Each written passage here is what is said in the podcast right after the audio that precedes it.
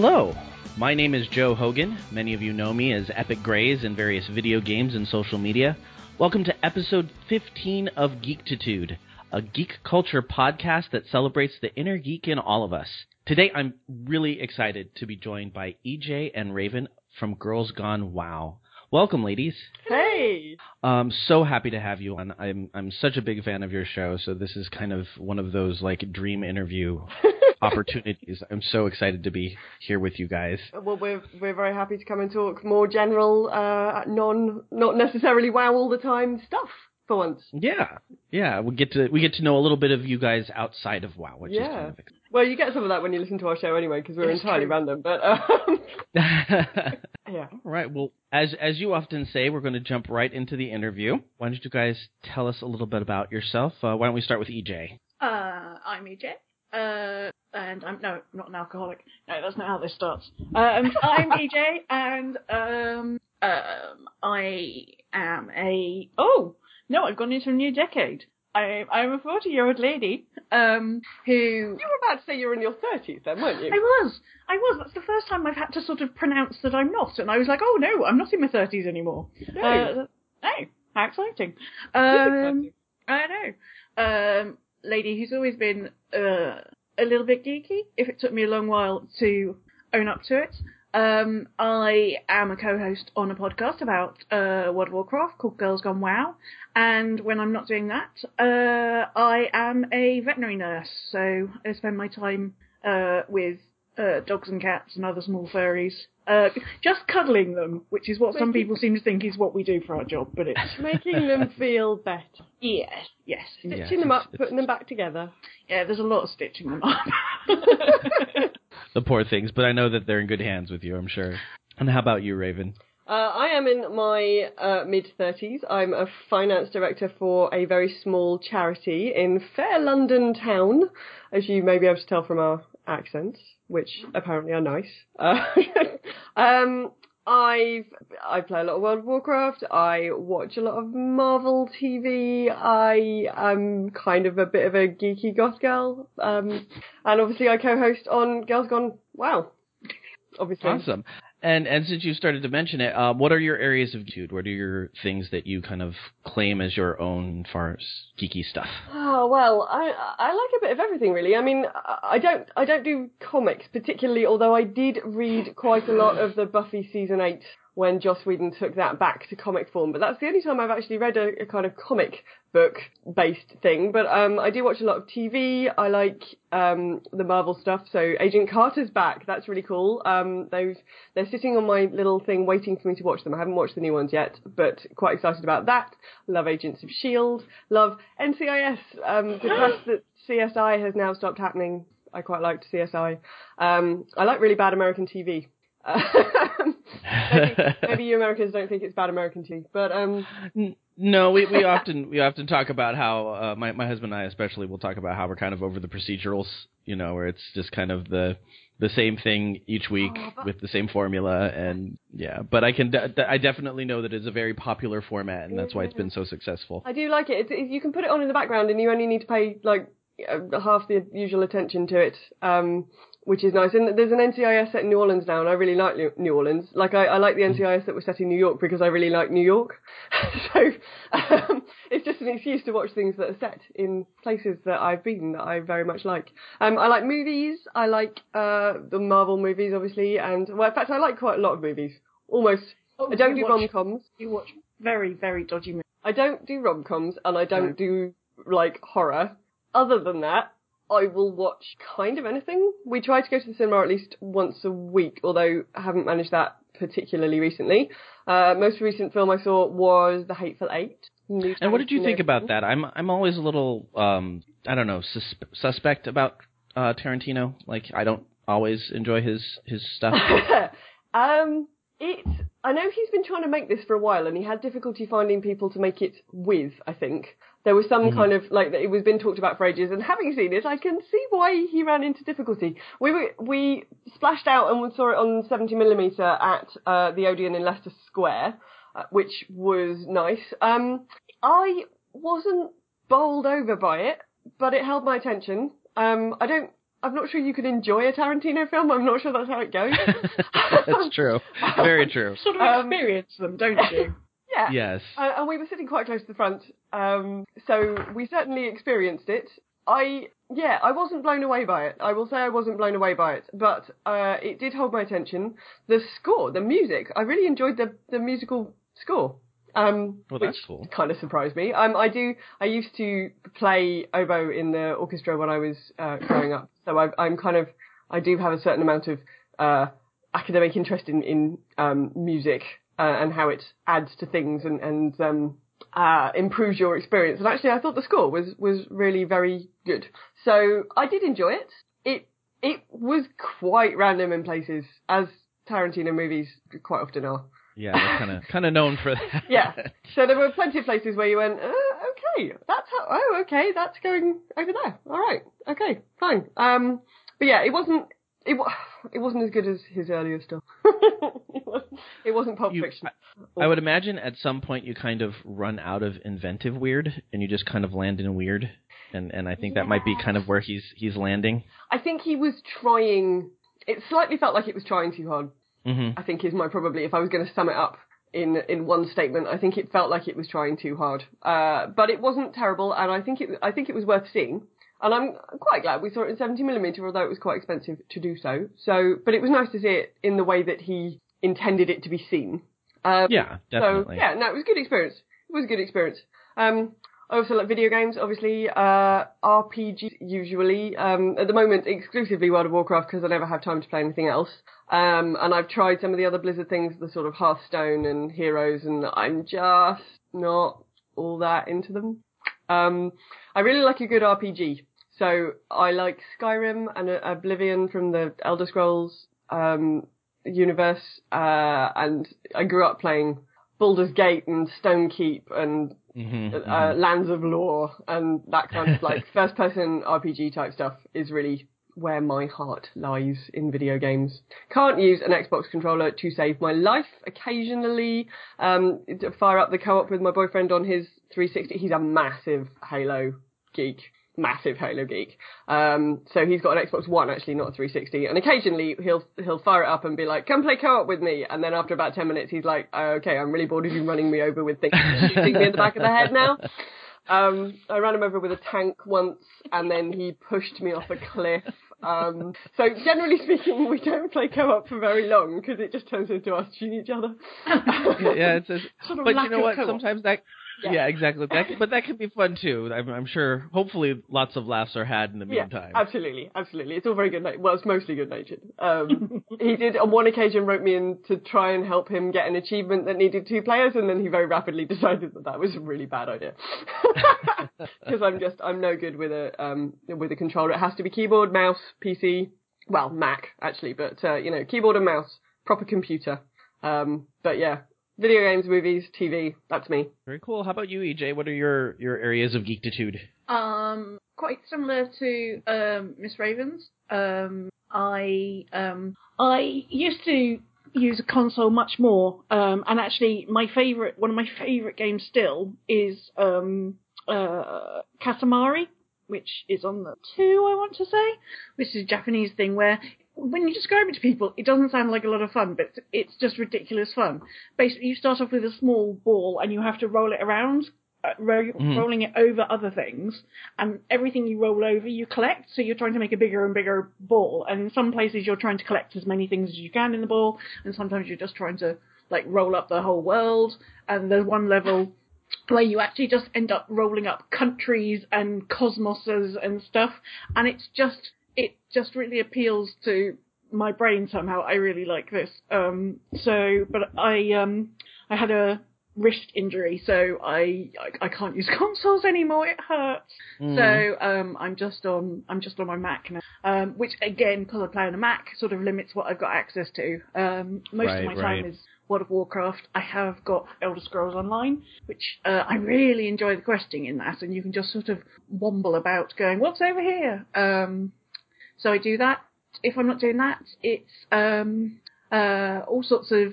Um, I tend to. I've got two screens at home, so I tend to be doing something in game with something else playing on the other screen. Um, and I've got used to I'm currently working my way through everything that Amazon Prime has that's sort of sci-fi or supernatural, and I've just got into in the last week or so. I've just got into Grimm, um, which Oh, I okay. don't know why I'd avoided. I think sometimes the adverts don't do these things any good, and I was like, oh well, I'll give that a go.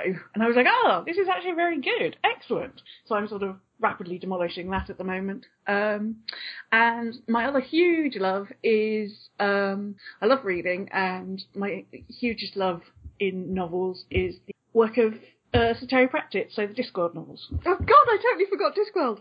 I know you did. Yeah, because you guys have a you guys work you work with the convention, don't you? Yeah, I'm only the Yeah. treasurer for the whole um, convention. That's all right. I thought I'd See? drop that in. See? And, Look, I didn't swear. Look at my not swearing. I know, Um, well. Yeah, I was very impressed. Yeah, I, I'm the treasurer for the Discworld convention that happens in the UK and is happening the next one in August this year.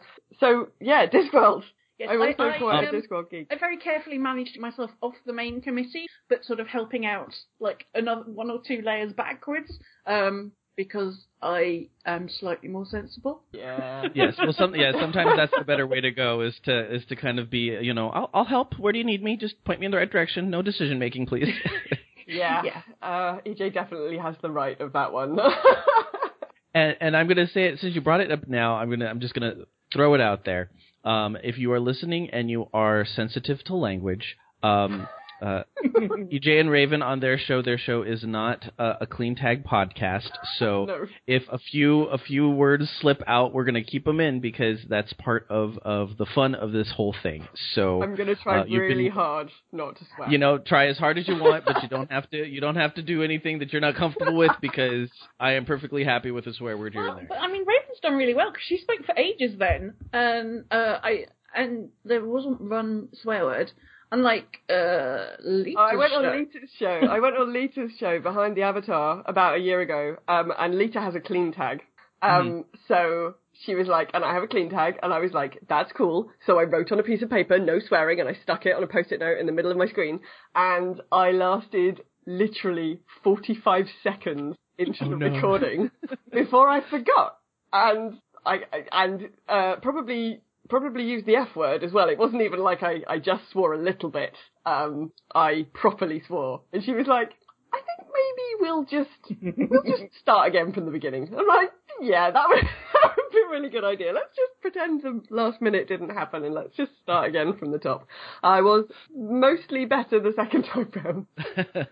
well, I'm I'm a high school English teacher, and uh, I, I always tell my kids at the beginning of the year I have in my my syllabus, you know, my expectations for them. I'm like, you know, appropriate use of language. And while I'm reading through the syllabus, I stop there and I say, now this may be different than some of your other teachers, but um, I want you to use the words appropriately. So if you come in here and you're just, you know, f this, f that, f f f f f, I'm going to call you on it because that word is not a um, adjective, an adverb, a noun. It's, it doesn't fill all those roles. Yeah.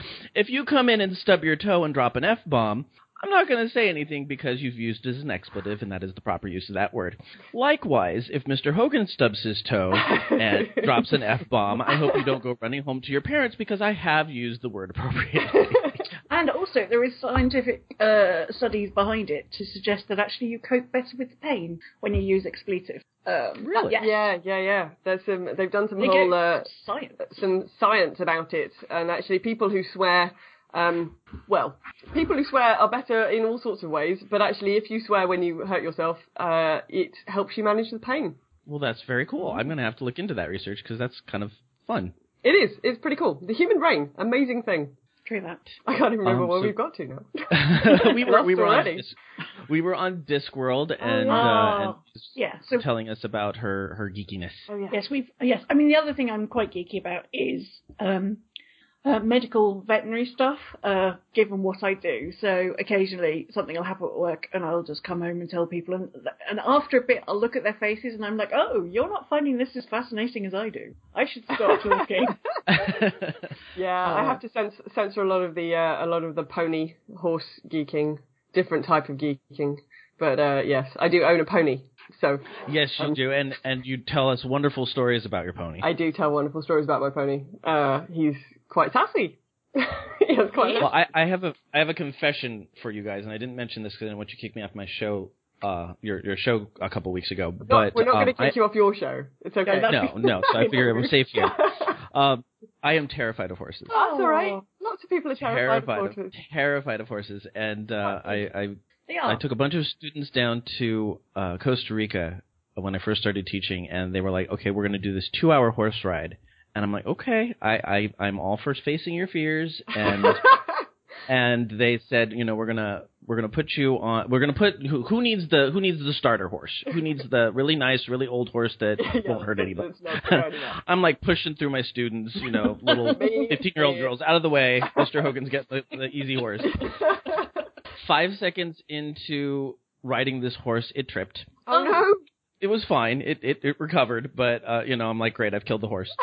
and then, um, you know, as we're walking along, the the guy who's kind of wrangling us says, you know, you might not want to get to too close to that. And before he could finish his sentence, the horse in front of mine kicked mine in the face. awesome. Yeah. Um, and so we got to kind of the end of the line, and everybody's like petting their horse and and just so excited. Oh, you're such been a, such a great horse. And I got off the the horse, and I'm like, you know, thank you for not killing me. And you could you kind of just tell it was like, get away, just Yeah. just walk away. I've done my bit for today. They'll feed me well. Be gone. exactly. Well, my pony is very, very, very cuddly, and he loves people, and he loves to come and talk to people, and he loves to inspect very closely and see whether people have Yeah, pockets that might contain apples. Pony is like some sort of really inept thief. He's like, have you got anything in that pocket? I'm like, no, there's there's nothing in that pocket. All right, what about this pocket? I'm like, no, there's nothing in that pocket.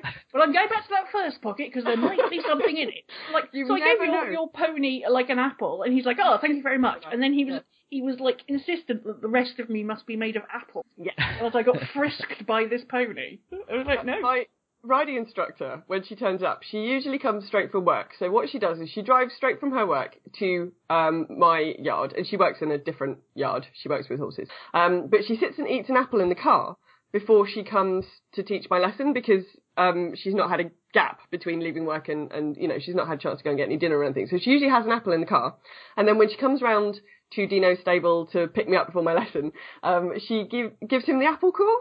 Um, the other day she turned up and she hadn't been at work. So she hadn't sat in the car park and had an apple.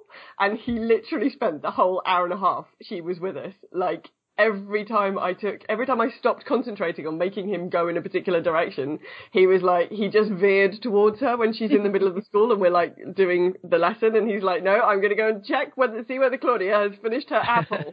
she must have finished her apple by now. And it's like, no, she didn't bring an apple. And he just couldn't get over. He couldn't believe she hadn't bought an apple. She always brings an apple. He, she, he always gets an apple core from her. That's what happens. He wouldn't have it. She was like, no, I don't. She tipped her pockets out. He, he was like, you must have one. And she's like, I don't have one. And yeah, it was hilarious. And slightly frustrating as we're trying to do these like exercises that involved like not running Claudia over. Um, he just kept like making a beeline towards her. I'm like, we're going to trot over these poles. And he's like, no, I'm going to trot up to Claudia. And it's like, no, pony, stop it. No. Um, but yes, he's very, very cuddly, very friendly. Well, if uh, if I ever get the chance to meet him, I will have to remember the, the, the key is uh, is the apple. Yes. I'll Uh, bring, bring an he is always the apple. Yes, apples are great. Or polos, uh, or carrot cake. Uh, he um he he doesn't really like pineapple, but some of the yard some of the ponies at the yard like pineapple. That's a bit weird. Um, uh, yeah, he mostly likes apples and carrots and things like that, but or mince.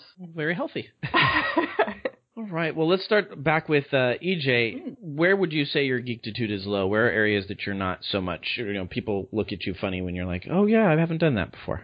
Oh, uh, oh, shit. I've been looking at this question like ever since you sent the things going.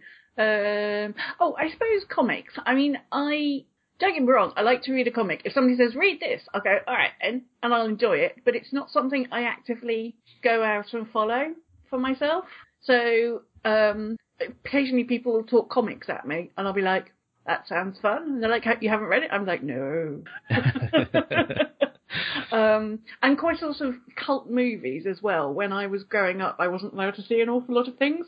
So again, in a group of friends, we'll be talking about something, and I'll go, "I haven't seen it," and like everyone stops and goes, "What do you mean you haven't seen it?" I'm like, "Right, okay, I know what I'm doing when I'm getting home. Fine, okay." Um, so yeah, um, but comic, um, comics is one of those things. I think I always think that I would like to know more about, but I mm-hmm. It's it's another one of those you know copious amounts of pleasures but not enough time. Right. No, and, and it's an investment because you have to not just monetarily, but you have to go get them. It's not it's not as readily accessible on the internet. Although I I have uh, Marvel Unlimited, which is kind of their back catalog on you can get them on mobile devices. Yeah. Well, that's kind of fun because you kind of have an access to a lot of stuff for their monthly fee. So Cool. yeah. How about you, Raven? You'd you'd mentioned comics as well. Yeah, I mean, comics is is the. I, I guess there are two sort of areas that I know a little bit about that are sort of classic geeky things that I know a little bit about, but would love to be more immersed in if I had more time. One of them is comics. I love listening to people talk about comics. I love it. Um, the um. Uh, it's not called the Obscure Cast. What do they call it? The Geek Card, um, which is the which is a friends of ours podcast. They quite often get into discussions about um, like how the comic versions of all of the Marvel stuff is different from what they're doing in the cinematic universe. And I love mm-hmm. listening to that discussion because I'm quite into the, the Marvel cinematic universe stuff. Um, and I love hearing about how it's different from the comics and how the characters have been developed differently or, you know, where the storylines diverge or whether they're going to, you know, I love listening to people talking about all that stuff, but I don't feel I can contribute to it very much. Um, just because I never, I mean, when I was growing up, I just did horses, horses, horses, horses, horses, horses, horses all the time. I rode horse, ma- I rode horse magazines. I read horse magazines. Um, I spent every spare minute I was at, uh, I was at the stables. So that was that really. So I never got into comics. Um, the other thing I would love to, that I did do a little bit when I was a teenager, but I'd love to get into properly is, um, tabletop D&D. Um, Oh yes. um, I did a little bit when I was um, when I was fourteen or fifteen, uh, but and I knew quite a lot about the AD&D rules. The best computer game I ever played, the computer game that got me into computer gaming, was a thing called Eye of the Beholder, uh, which Oh, was yes. um, oh my god, you've heard of Eye of the Beholder? I have heard. Of, Oh I played that God. all the time. Wow. Um, usually I mention it, everyone's like, uh, what? Um, and obviously that was one of the first games to be, uh, like a video game to be made Mm-hmm. using AD&D rules. Um, so I had some of the like, uh, the manuals and the, the rule books and stuff, but we could just never quite get it together to actually play very much. Um, and I'd, it's, it's something that if I had more time, those same friends who do the Geek Card actually, um, two of them do a tabletop um, they have a group that do tabletop. So, like, it's something that I could get into if I had like ten days in a week. yes. Well, it's such a production. It's not one of those things that you can just kind of. It's not like uh, the big thing right now at, at parties is Cards Against Humanity because it's a quick game. Everybody yeah. plays it. Oh, Everybody has we fun, and then you put it away. Yeah. Yeah, but you can't do that with D and D. The prep time on those things is so ridiculous, and finding somebody who will do that and be a good um, dungeon master is, Yeah. you know, they're they're a rare breed. Yeah. So yeah, no, I understand that. I, I've I've DM'd a couple of games and I've um, you know been in maybe one or two, but never for a very long time, uh, just because it's such a production. But it's it's it's one of those classic kind of geek areas that I would love to be able to experience properly, and I just. But it's not on my list of uh, top on my list of priorities. Right, right. Do either of you have anything, uh, any geeky projects going on? I mean, uh, obviously you have uh, Girls Gone WoW, which Yeah. is now well over 200 episodes, right? Yeah, it's mental. It's like like 211 we're doing tomorrow. I was just like, uh, Yeah, ten or bit- eleven. I've just done 10 the or show 11, notes. something like that. Um, which seems oh, it seems so weird when I sit and think about what was going on when Sil started the show and when I first got on the show. It's just like, wow, it's been going for such a long time now. It's like five years, five years, four years, four years. Fi oh, hang on. Um, I always get the years mixed up because it's been that long. It was 2010. It was December 2010 Wow. when Sil recorded the first episode. So, So that's- over five years now. Yeah, so just over five years old. Um, so that's quite a it's quite a thing, and I love that. I I love it that people are into it. I love it that um, every week people send us emails, they send us tweets, they come on the show like you did the other week and talk to us. Um, and if we, you know, if I put the show up like an hour late, people are like, "Where's the show? Why haven't you put it up?" Um, you have such an active fan base. Yeah. Like they're they're so active. involved, which is so rare for podcasts. yeah, It it's incredible. is- I don't really know how we managed it, but it's awesome. It's so it's so lovely, and it's what um, keeps us both um, wanting to do it each and every week because we always say that we want our podcast to be like um, like you've come down the pub with us. So it is Mhm. that meeting up of friends um, and just chatting about a thing you love. Because quite often we'll go to the pub and every everyone that we know will go, "Oh God, you're talking about that again," and walk and walk off. Although we do Um, have in real life friends who like WoW, so quite often we have a bit of a WoW corner We do. Where us and um uh and our friends Matt and Kath and our friends uh Razorbug who's who does the geek card and um, various other people will all end up in the same corner of the pub, basically doing a live version of the podcast. It's awesome. nice. So Very yeah, cool. Any other any other um projects going on? Anything else you got working on? I wouldn't say necessarily a project. I am two episodes away from finishing watching True Blood. Um, I know that le- leaves me about um, five years behind when it was actually broadcast. I never managed to watch anything when it's actually well, apart from um, uh, some of the Marvel stuff, like Agents of Shield and stuff, I've kept up with. But um, I, in the summer, I decided I'd never seen True Blood, um, and people say it's quite good, and I quite like vampires and shit. So I, I've been watching uh, a rem- sort of marathoning that, but not very quickly because I don't have very much time. So I'm two episodes away from having watched all of it, which has been a You- a project. Are are you happy with uh with the, the the direction that it's taking? Um, like so many things, I think it was better in the earlier seasons. Mhm, mhm. Uh, I like the first sort of um, three or four seasons, um, but this final season, like the, the penultimate season, was a bit all over the place. Like it Yeah. didn't, it, I, it didn't feel like it particularly had a direction. And this season, they're just trying to wrap everything up, which is great. Yeah. And it's nice that they did that. And I do like it when people, you know, tell everybody's tales and finish it off in a nice place. But um, it's not as compelling as I think it started out. But it's enough that I, you know, I want to, I want to get through it. Um, and then I've got some, I've got Jessica Jones waiting for me when I finish doing this. Oh yes, you you have to uh, jump into that. That's so much fun. Yeah. Well, I don't know that fun is the appropriate uh, term. Have you have you watched it, EJ? Uh, I haven't. Everyone's talking about it, and I'm like, yeah, I. It's one of these things that I think I should probably start watching, but I'm I'm now going to have to wait until it turns up on something useful for me to view it. Yeah, I, I don't know if it's um if you can call it fun because it deals with a very it's a very dark show. It's a very dark Yes, show. people keep But using the word so well done. gritty.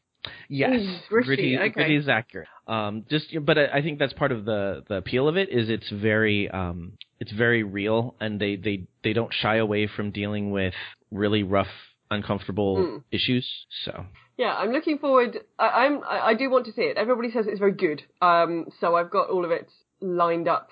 Um, whatever. Oh, and I've got Daredevil lined up as well. I, I missed that last year, so uh, I was just opening my Plex to see what's sitting on here. Oh, there's a new episode of Elementary. I do like Elementary.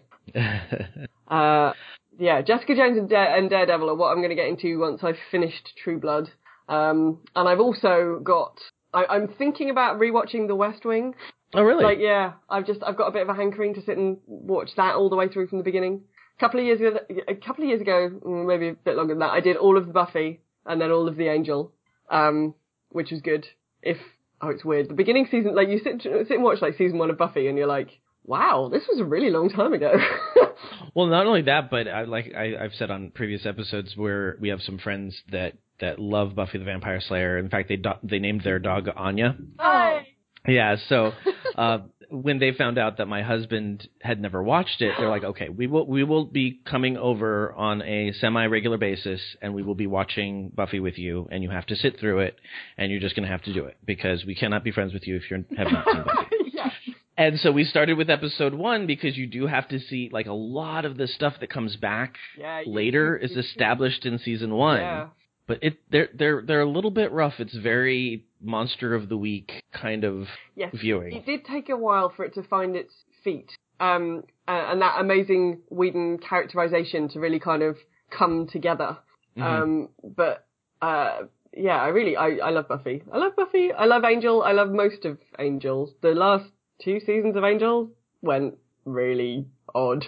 Um, Yeah, I've I've been warned about that because I haven't seen more than I think the first season of Angel, and we've we've decided we'll weave that in once we get to that point in ah, the yes, Buffy. yes, you were saying on your, your show the other week. Yeah. Um, yeah, the last the last couple of seasons of Angel. I mean, the last season of Buffy was a bit like out there. The last two seasons of Angel, what?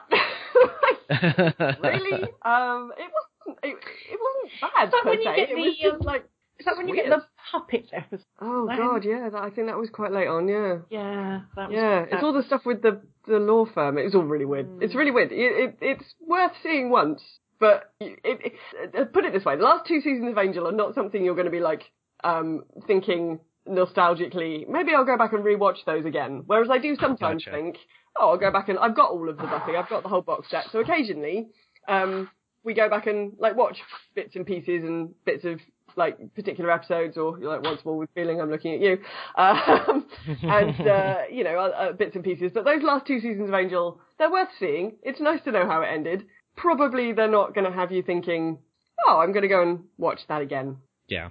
Um, do you guys have? Uh, would you say that WoW is your favorite fandom at this point, or do you have something else that kind of sometimes sneaks up to number one? I'm going to say. Oh, I'm going to say Discworld, actually. Um, I just. Uh, there is just something really, really special about. There's something really special about all the people I've met in all different fandoms, but there is something about when we go along to the like a Discworld event and you walk in and it's like no time has elapsed and Yeah. everybody just assumes that wherever it is the thing is being held, um, we've left we've left uh, Earth we've left the left- world yeah, and we've we've landed on the disc, and everyone just carries on as if it's all perfectly normal, and it's it's very it's like a family. Um, and think- I think it is. It, it does feel slightly different to the WoW fandom because it's much more um, based uh, uh, around a physical coming together of people.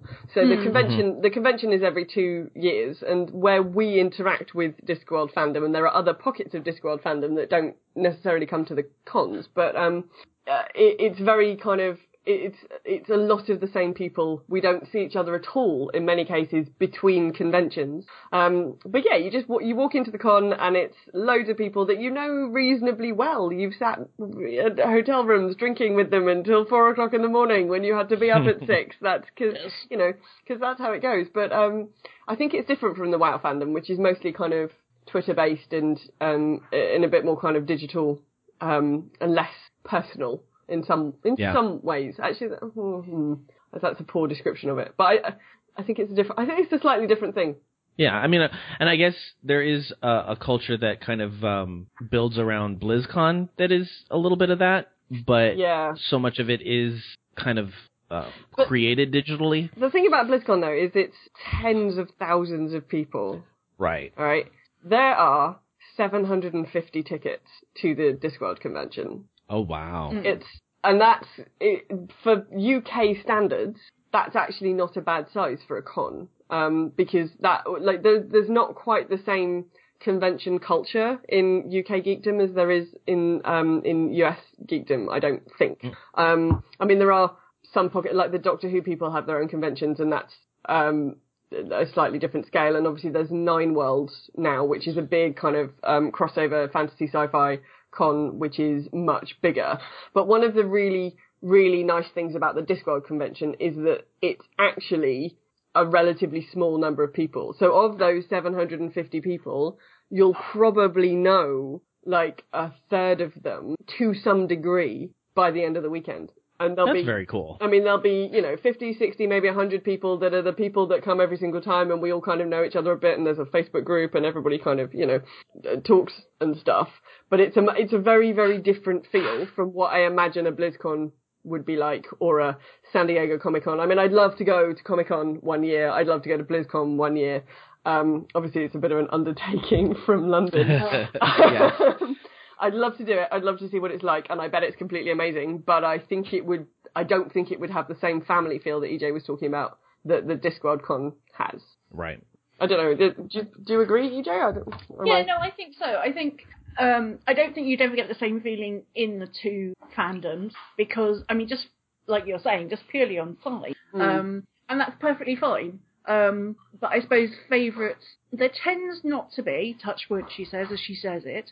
There tends not to be uh, drama attached to the Discworld fandom. Oh, well, there's a little bit around the edges, but we can, bit. we can usually ignore it. Yes, not to the extent that sometimes you can get in gaming. No. Uh, so um, Generally it's a nice speaking, safe space. one of the things that the Discworld Con has got right to the extent that other conventions quite often copy it is our bullying and harassment policy. Um, Discworld Con was one of the first cons in the UK. So this is the 10th Discworld convention. Um, it's the 20th anniversary, so it started in 1996. And even right back in the early cons, when people didn't really think about um, harassment and bullying and equality in quite the same way in the late 2000s, uh, late 1990s as we do now, um, the Disc World Convention did have policies in place for dealing with that stuff, um, mm-hmm. and it's always been strived to be a very safe space.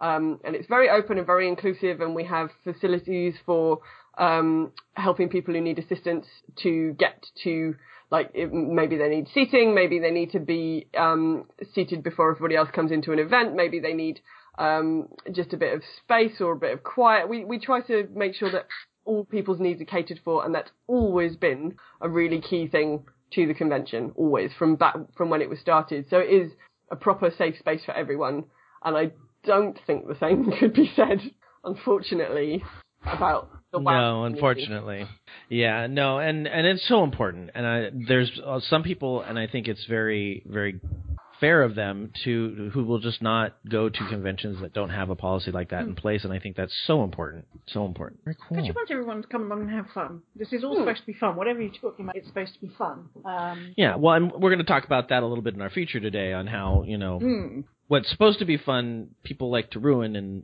we, we, we don't like that. we don't. Um, the last question is: Do you have any guilty pleasures? Do either of you have anything that you kind of you know watch under the table or or don't uh, don't admit to as readily as you uh, as you would? Uh, I really, really, really enjoy um, uh, trashy uh, vampire or supernatural novels. Um, I, just, I, don't, I, don't I, just, I don't think that's a big guilty pleasure at all. it was the nearest thing I could think of to a guilty pleasure. I don't think it's a guilty pleasure.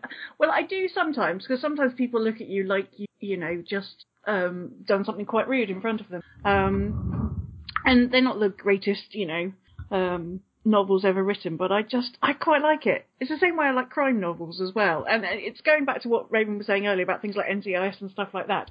I quite like the oh okay, so there's going to be an evil thing that happens, and the good whatever they are, people or creatures, are going to solve it. And probably there'll be a bit of tension where you think somebody's died or maybe somebody will die. I, I like that. Sometimes I just like that formulaic stuff. You know what you're going to get. Exactly. Yeah. Um, and sometimes that's actually all you need. So yeah, yeah. that's probably my nearest thing to a, a guilt, I think.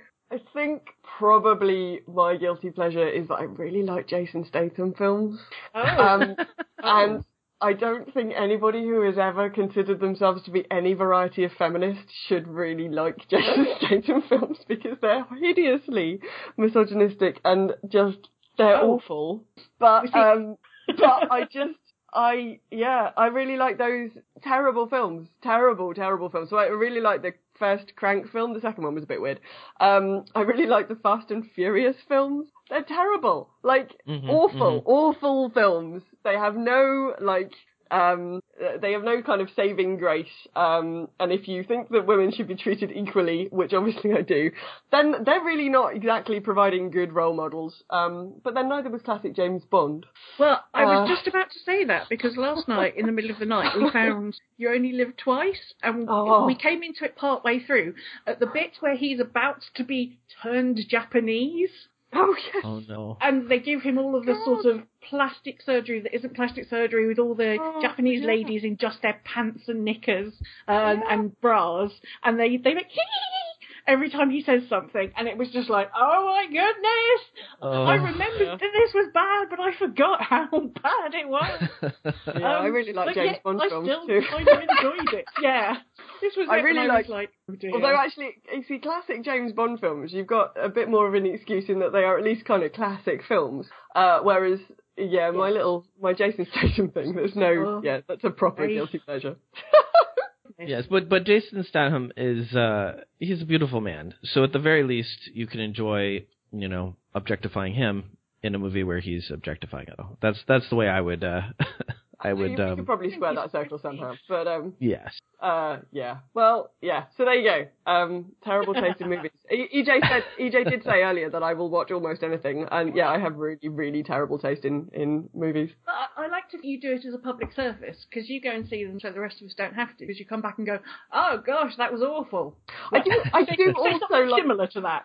I do also like good movies. Yeah, you do. I But do there are also like- patches in the cinema definitely where there's just only rubbish in them, isn't there? Yeah, You're and actually, we've had a problem um, with the timings that they've been putting films on in the cinema that we usually go to. So actually, what we can see at 7.30 on a Wednesday evening, which is roughly the time we want to go to the cinema, is, has been a bit limited recently because they keep either putting films on so they start at 6, which we can't get to because we're still at work, or they don't start till about half past 8, which is too late. Um, Right. because I don't want to be at the cinema until midnight. So, um, unfortunately, my cinema viewing has sort of skewed more towards the really terrible films because that's what they show at half past seven. Uh, but I do like a good worthy film as well. Um, you know, I'm struggling to think of one off the top of my head. I was trying to think what the what's coming up in the Oscars this year, but um, uh, I do like good films. controversial right now.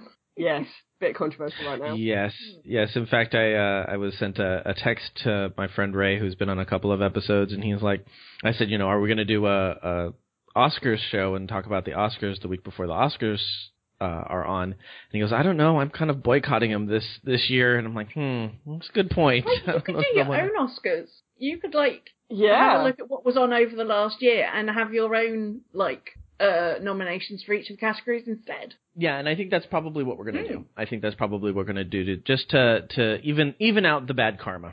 yeah. Meanwhile, the rest of the world should try and educate Charlotte Rampling about, Oh about my what lord. racism means. Yeah. Ugh. like, I quite like you. Why did you just say something that was so blatantly stupid? Um, I hate it when people I sort of quite admire for their acting talent, like, say really stupid things.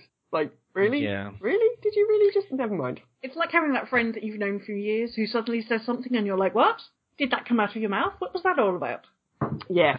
And how did I not know this about Yeah. you? Yeah. How, how come we've known each other for so long and you, you oh dear no. yes. Yes, I will be sitting over in the corner reconsidering our friendship. Mm, yes. Uh, yeah. Oscar's depressing. So yeah, you should totally do an alternative one where all of the, like, you know, good stuff gets, um, you can nominate your own good things. Yeah, and Ray is very much a a movie connoisseur, so I'm sure he's got some good suggestions. Oh, yeah.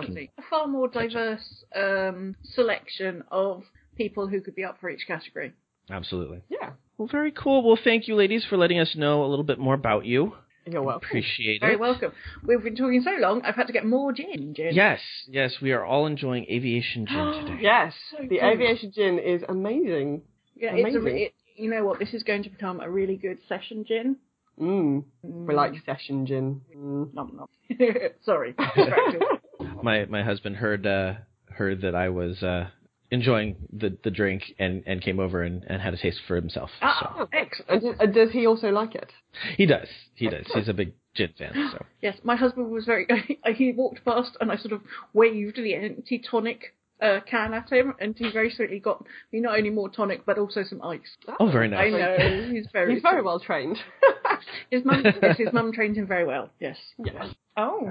Oh, thank you very much. I don't want a vegetable goo on the can, thank you. Uh, yes, Mr. B is the, the, the voice from beyond that we quite often have uh, in our show, especially when we've got some sort of technical question, because he's like a walking wowhead, which is like a Mhm, encyclopedia for Warcraft, and we'll sort of go, hold on, I'll ask, I'll ask, I'll ask.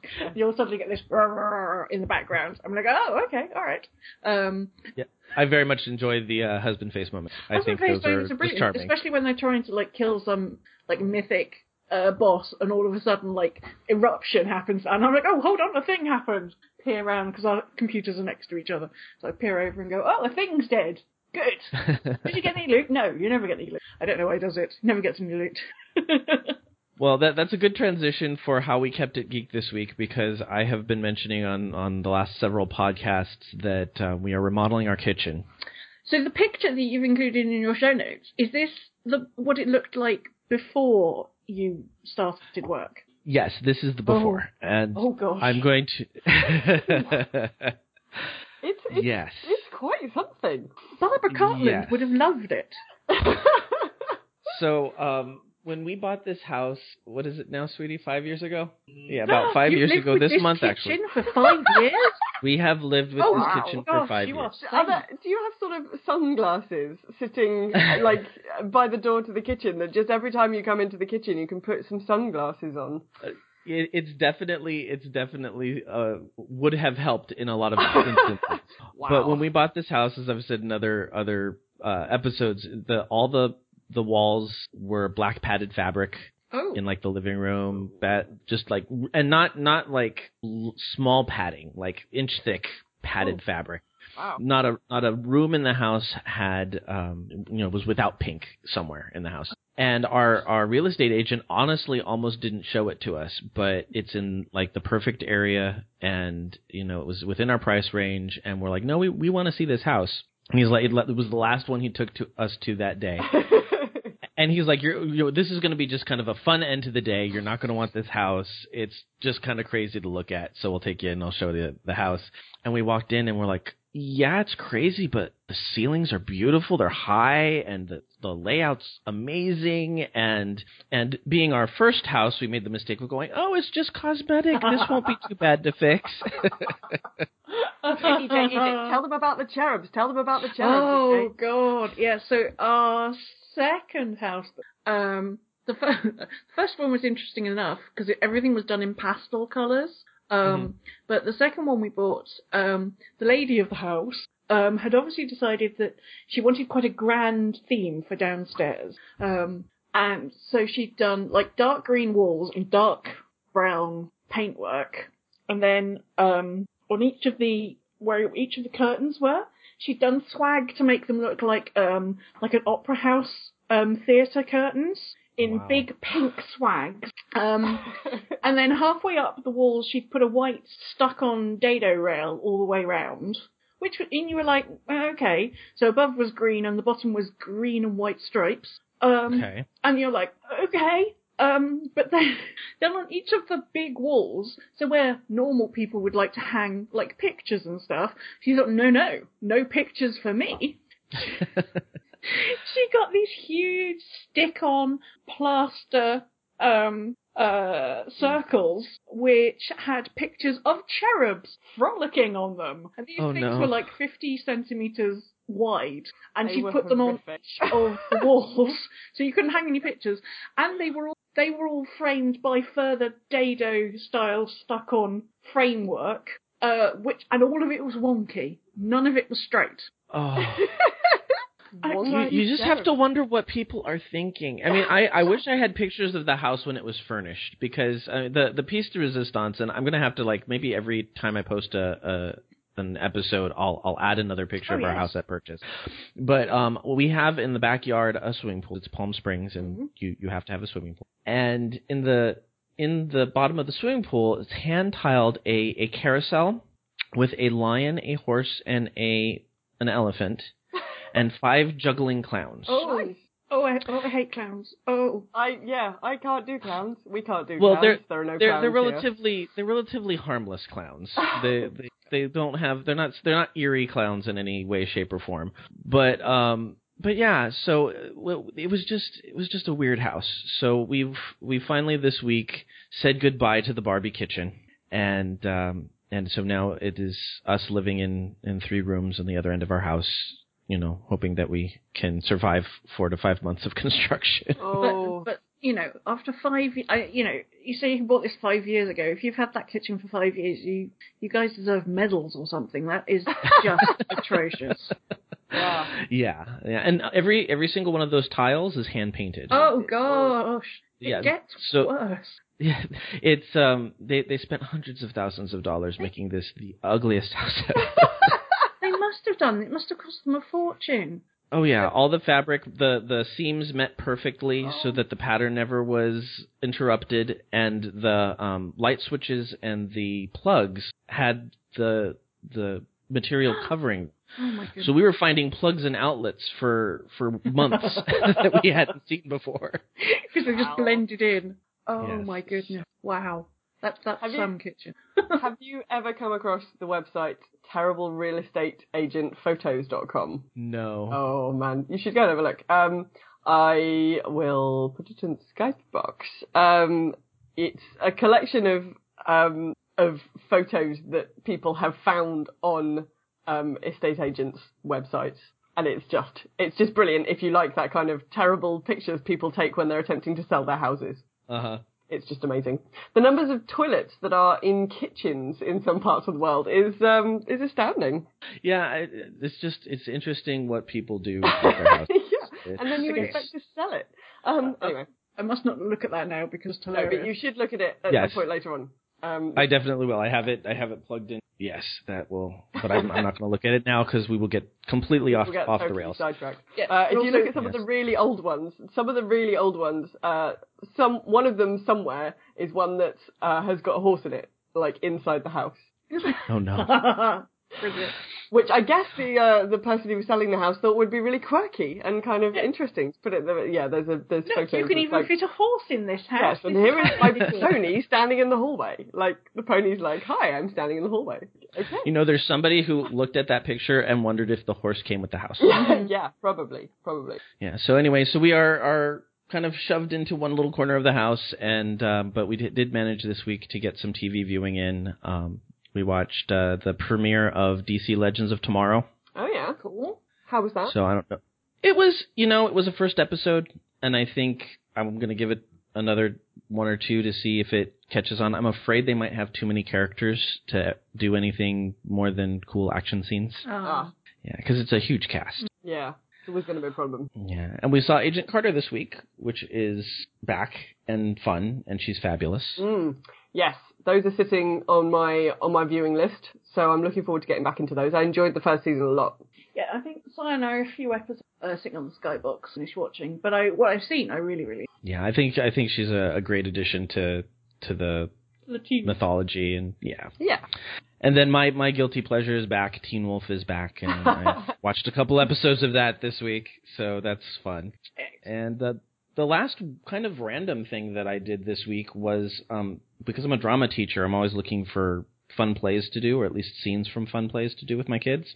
And for the first time, I'm I'm also the esports team captain, kind of like they're they're um, the teacher in charge of that club, and my production staff for drama and my captains for the esports team are actually the same kids this year. Ah. So I'm looking at next year doing something a little bit more on the geeky side as far as uh, shows go.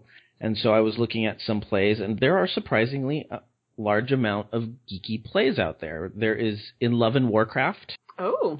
which gets all sorts of really cool reviews, and um, and then another one which is kind of made up to look like a classic D and D um, box cover. It's called She Kills Monsters.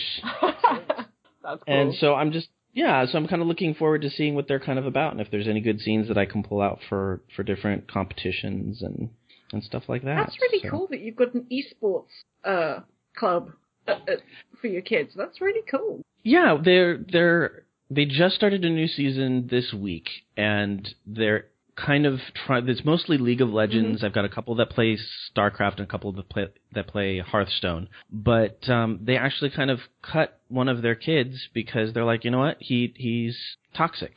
And if we're not doing well, instead of kind of bolstering the team, he kind of cuts everybody down, and we don't want that kind of attitude in our our uh, club.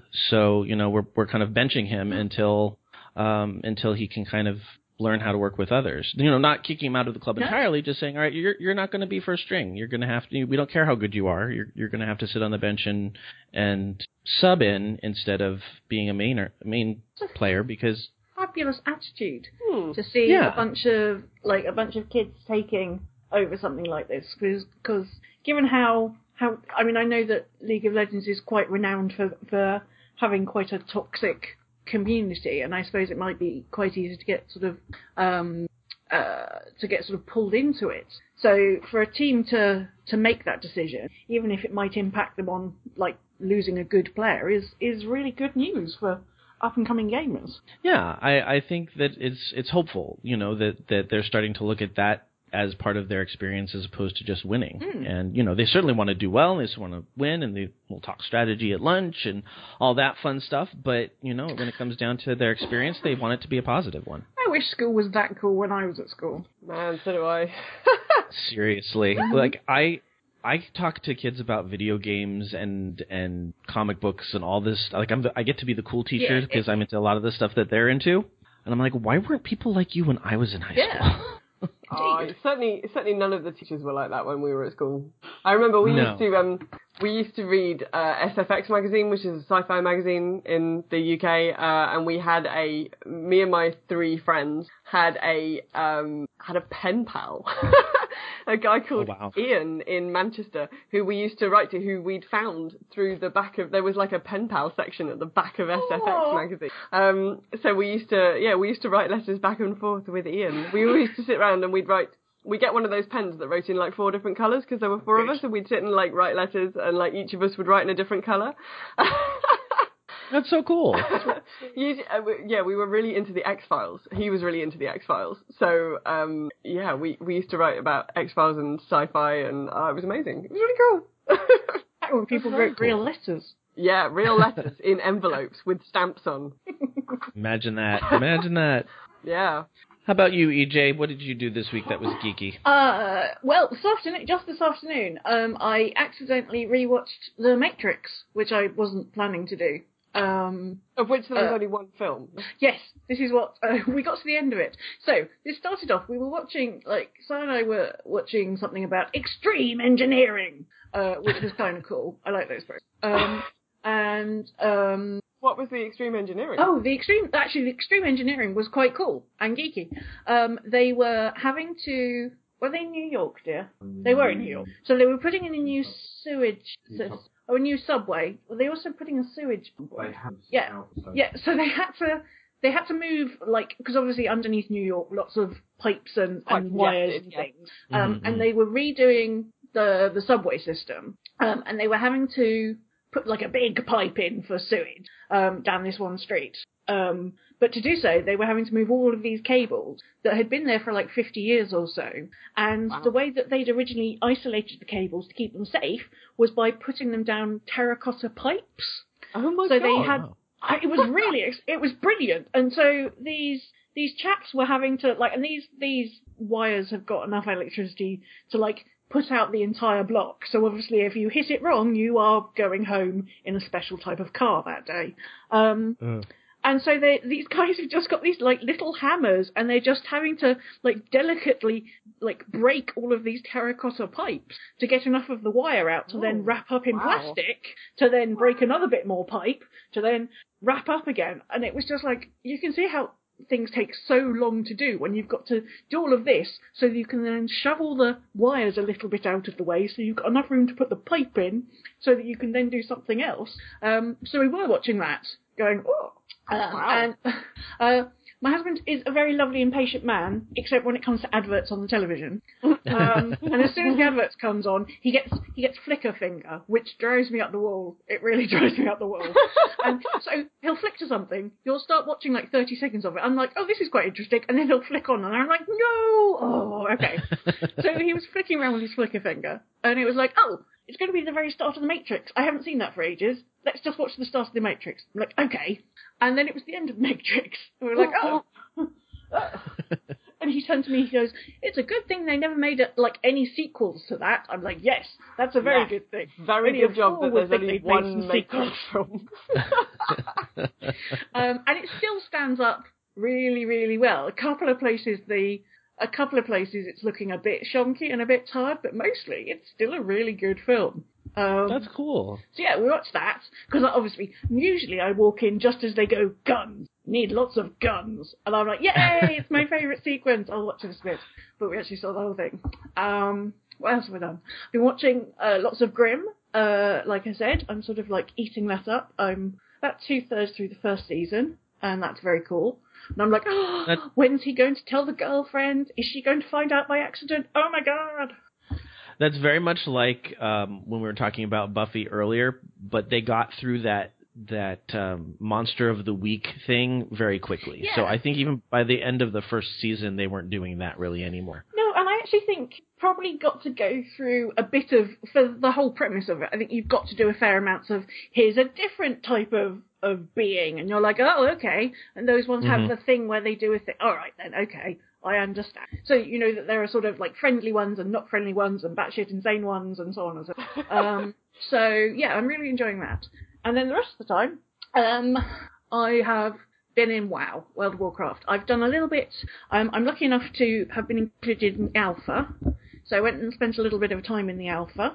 Um, uh, they have finally uh, given um, gnomes the ability to be hunters, and I'm a gnome and I love gnomes. So, and I've been asking for gnome hunters for about nine years. Um, so what I've done is I've rolled a gnome hunter, and I'm off running around, uh, like just exploring, going, oh, it's so exciting, it's so pretty.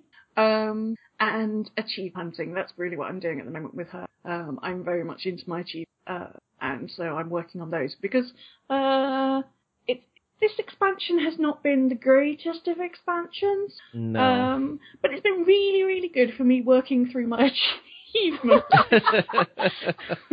so I really Having feel like I'm making a lot of positive progress on that.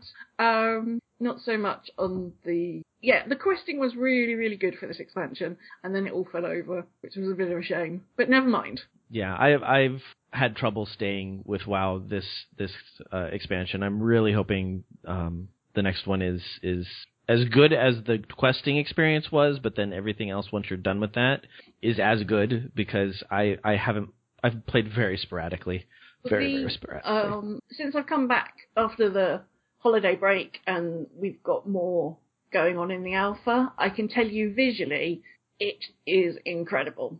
Every time you think that they've done, like they put in like um, environment and you think, oh my goodness, that's incredible.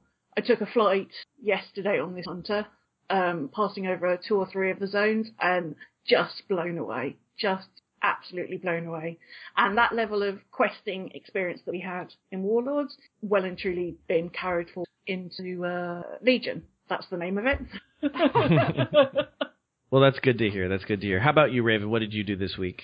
Uh, well, on Monday I had a horsey geeky day. Um, I went down to see a friend of mine in Sussex who's got a pony. We're doing um, we're doing the same training course for it's called straightness training. Um, learning how to do stuff with our ponies. So, uh, and she got some friends of hers that were doing a similar thing to come to her yard. So I drove down to Sussex, and lots of other people turned up, and we had a lovely geeky pony day, uh, which I shan't bore you with, but um, but was really good. It was really nice to go and meet some new people and hang out with some other people's ponies. Playing with other people's ponies is always cool. Um, in a more traditionally geeky sense, uh, I've been, as I said, been watching True Blood. Uh, so been watching like an episode or two every night this week, and I've just got these two more to go now, so I shall finish it tomorrow. Um, which will kind of be a bit of a relief actually, because I can start watching something else. Um, played a bit of WoW. Uh, I'm leveling my mage. My God, mages are squishy. I know, it's Oh really bad this season. God. Um, I just like oh, I keep. She's 95 now. Um, and I. I keep trying to do the bonus objectives in, so I'm just doing treasures to level her. All I'm doing Mhm. is drain all treasures and um, bonus objectives. And I keep going to try to do bonus objectives, and then there's like, do all of these people and all of those people, kill all of those, and then go and kill like a boss person. And whoever the boss person is keeps just like wiping my ass. It's just like, what on earth? How can she be that squishy? How is she dead already? How how does that? I've died so many times. It's ridiculous.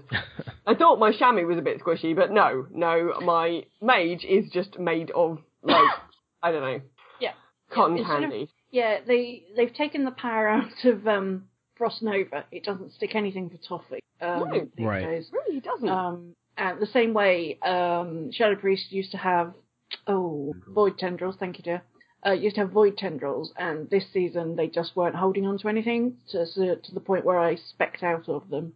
Um, no, the the frost because you play frost like I do. The frost mage gets better once you get to a certain level of gear, and you can either pew things fast enough, or you've got some speed boost and you just ping yourself out the way, or take a bodyguard. But it's just I just been yeah, I'm su- I'm finding it really frustrating. Uh, yes, this is how my whole expansion has gone until I got Yeah. X level of gear.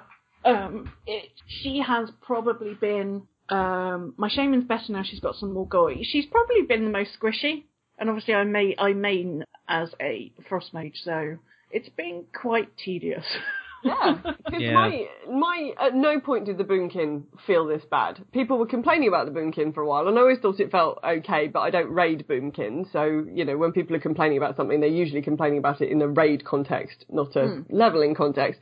I always thought it felt felt fine to level. Um, and really, it's never been anywhere near this squishy. This mage is just she's just dead all of the time. Like it, it it's ridiculous. Um, so she's 95 now. I can get if I let her accumulate some rested. I can get about one level's worth of rested XP out of any sort of 24 hour period. So I'm just only playing her in rested and um, mostly trying to do the treasures and leave the bonus objectives until I've out leveled them slightly. Um, but yeah, it's really, really tedious, really tedious. Um, and I'm not particularly enjoying it, which is, which means once she hits max level, I probably won't do anything with her apart from the fact she's an engineer and I've got some engineering stuff I want to do. So, um, so that's been kind of frustrating. Um, what else have I done this week? Last night, I, my boyfriend and I, we quite often on a, well, usually I see him on a Saturday night, but obviously, uh, doing this tonight. So, um, I saw him last night and we quite often sit in and watch a bad film. Uh, and, um, last night's bad film was Edge of Tomorrow with Tom Cruise and Emily Blunt. Might have been called Live, Die, Repeat in the US.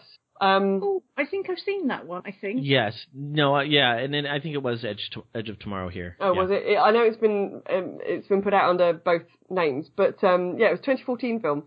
Um, I really I really enjoyed it. It was Tom Cruise, like in a film that I quite liked.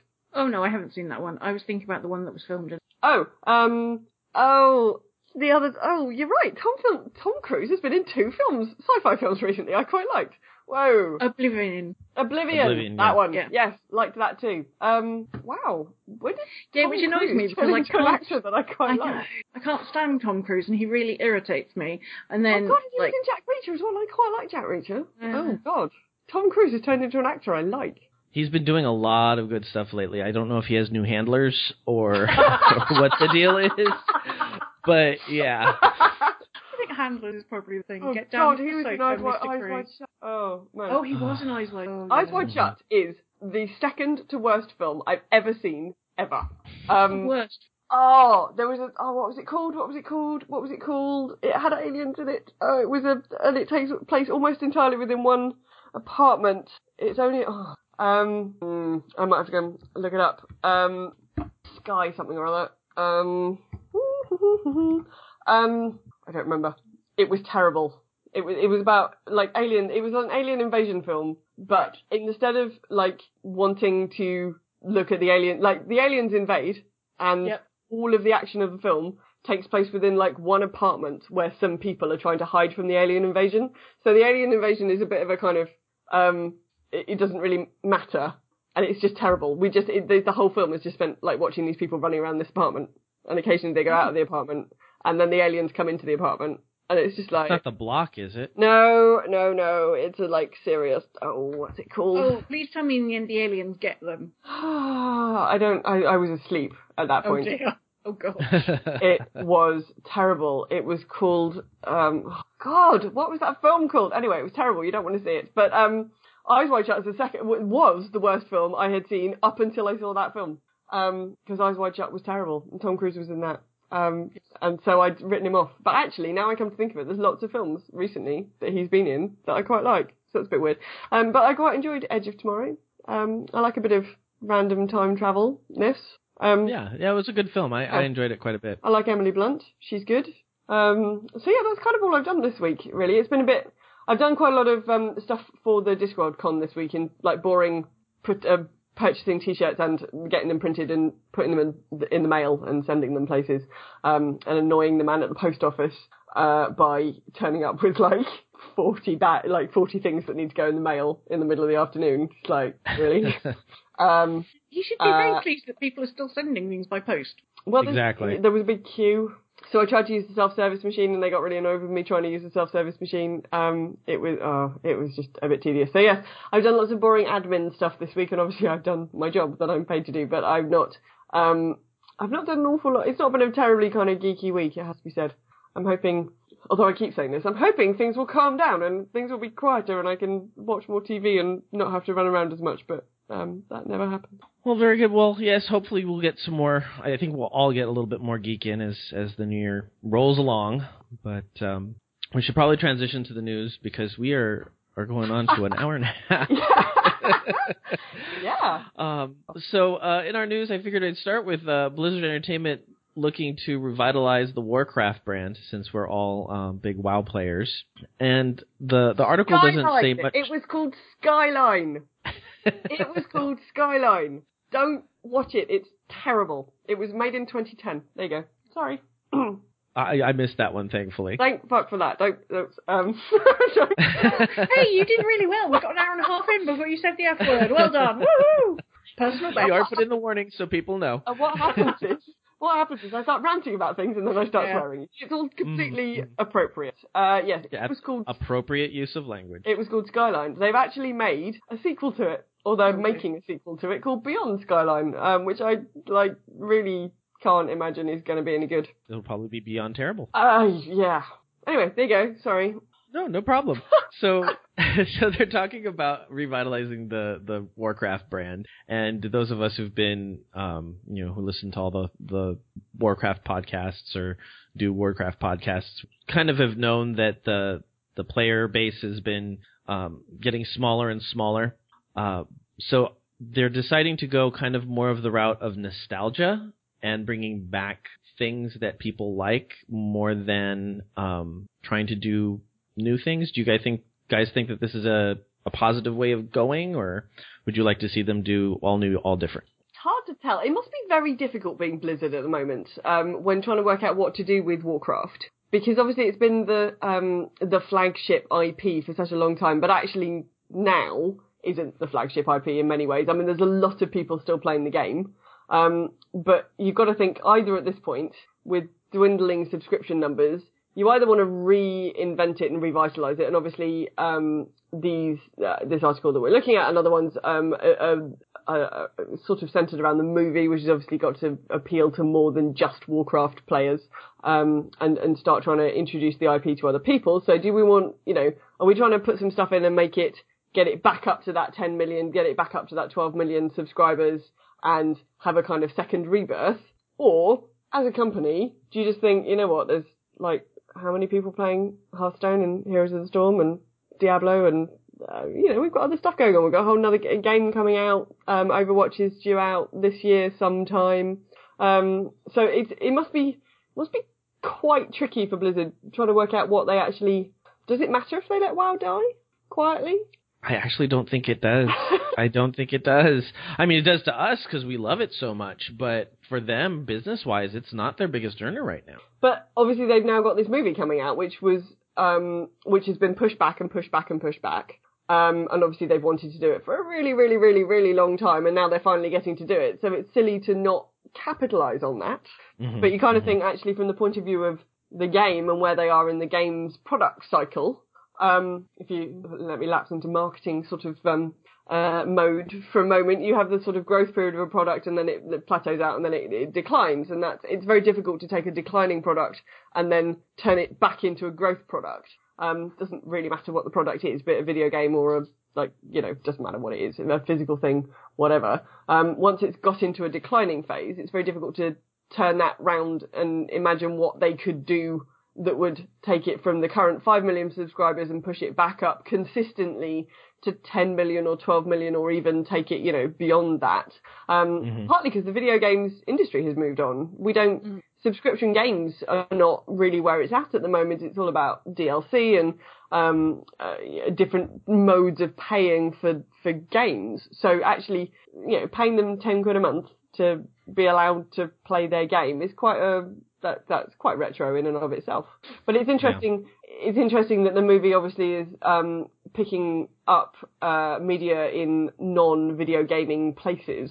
Um, as, as people try to, as they try to kind of build some hype and, um, and obviously as people get interested in what's, what's going on with it. So it's, uh, it, it seems like a slightly conflicted place that Blizzard find themselves in. Um, it, the timing doesn't, I'm not sure the timing is great. Uh, it would have been better No. had it been released um, a couple of years ago when you know when things were on the up. I mean, if they'd managed to release the movie at the same time as Warlords of Draenor, and they'd maybe done a better job of Warlords, and there was that big, do you remember there was that big subscription boost? Of course, we're not Mhm. going to know anything about subscriptions now because they've said they're going to stop reporting about it because it isn't, you know, it's not the the headline figure for them, which is, you know, fair enough. Um, Right. But if they'd, you know, if they'd managed to get the movie in at the same point at which that subscription boost was happening because people were coming back to see what they'd done, then you kind of think that would have worked quite well. But what it'll be like this year, I, I don't. But I think that could have been one of the worst things they could have done because given how Warlords paid out in that the Yeah, question I- experience was amazing and then it all went tits up.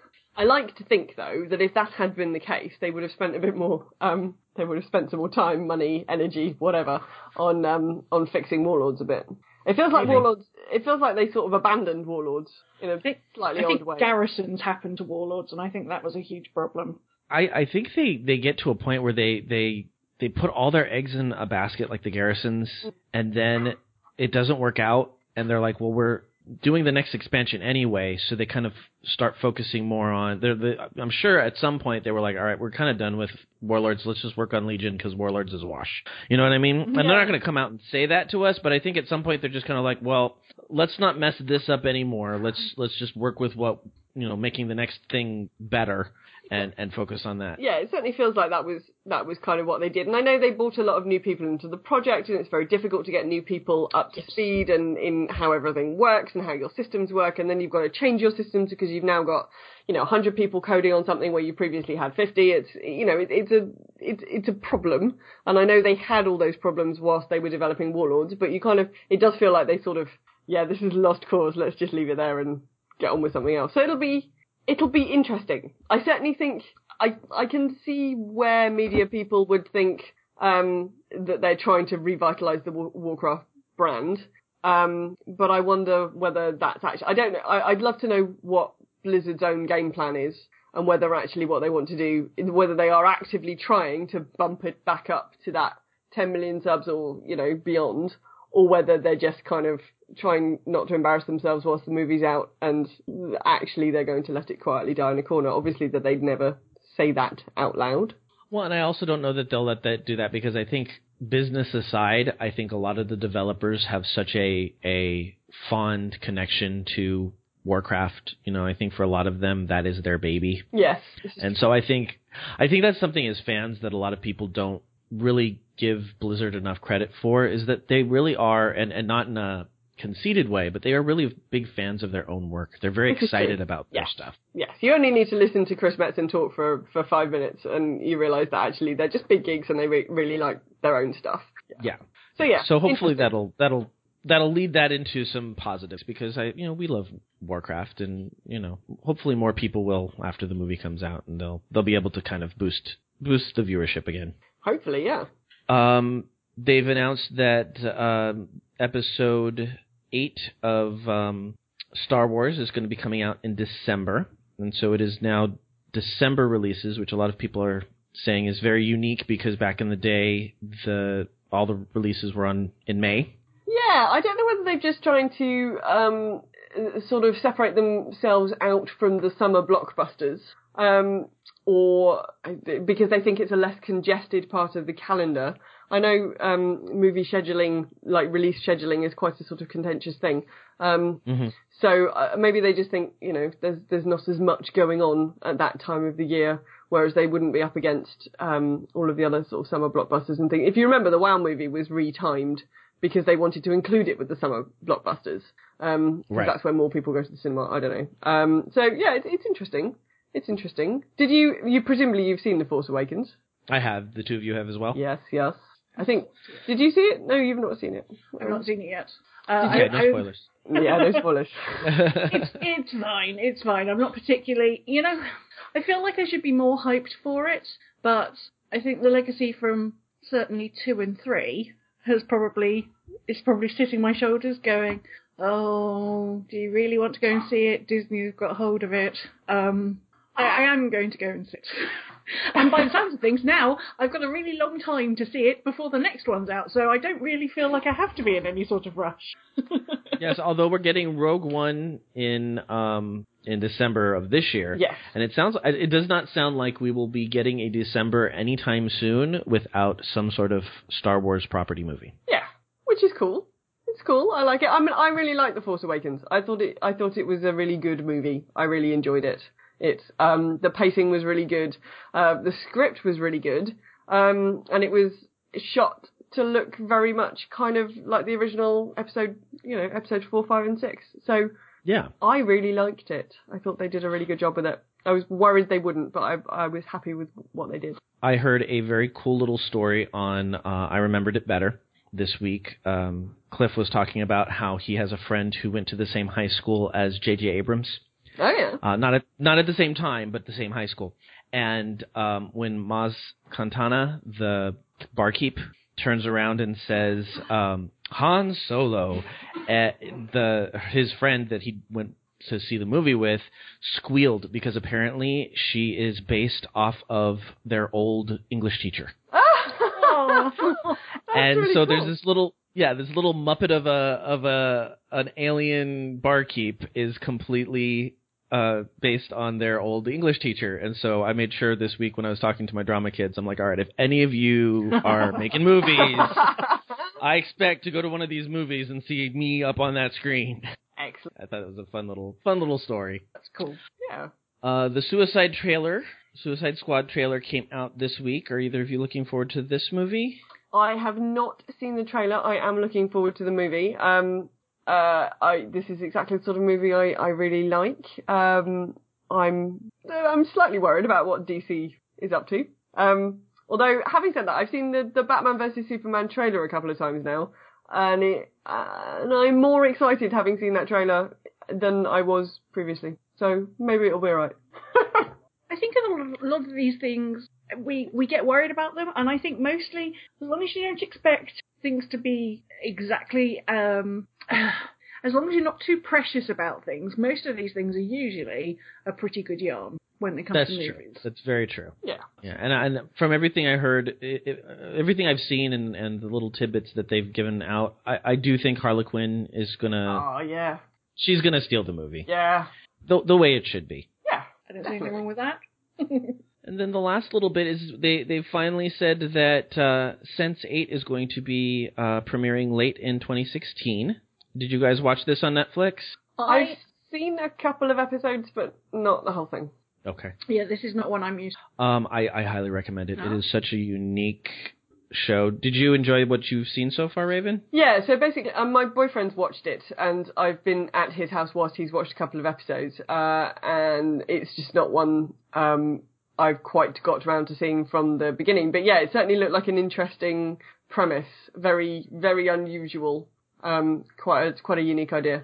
Yeah, so I, I threw in the show notes for any any Sense8 fans out there. Um, little tidbit. The spoilers I think they're referring to are things that happened in season one. So if you're worried about se- sp- series two spoilers, don't worry about it. That's not the spoilers they're talking about. so Good to know. yes, so that is it for our news, which is going to transition us into our feature for the evening, which is um, ways that, that gamers are rooting gaming and the article I referenced it last episode, but I thought it was something worth talking about today. And I figured since um, we're all members of Team Positive here, We are. Um, we're we're maybe go through their ten controversial ways and find solutions. Oh yes, let's give that a go. so the the article will be in the show notes if you want to follow along. But uh, number ten uh, is complaining about uh, downloadable content and then buying it anyway. I think see, everybody knows somebody who does this. Mm-hmm. See, I, I'm not sure I mind about DLC. It depends a little bit. It depends a little bit what it is, um, and how much it's being priced for, and that kind of thing. But yes, you either have to, yeah, you either have to not buy it, or you have to not complain about it. I mean, that's you know, obviously, I, p- uh, you know, most of what I play is World of Warcraft, so I'm not. I'm, well, I'm paying a subscription every month in a very retro fashion. Mm-hmm. Um, and then we also pay for expansions, which is so maybe I, I I'm not hugely bothered about um about DLC. When I've been buying things, uh, playing things like Oblivion, so Elder Scrolls Oblivion had um a couple of um expansions you could buy, and also had um, really silly things like you could buy horse armor.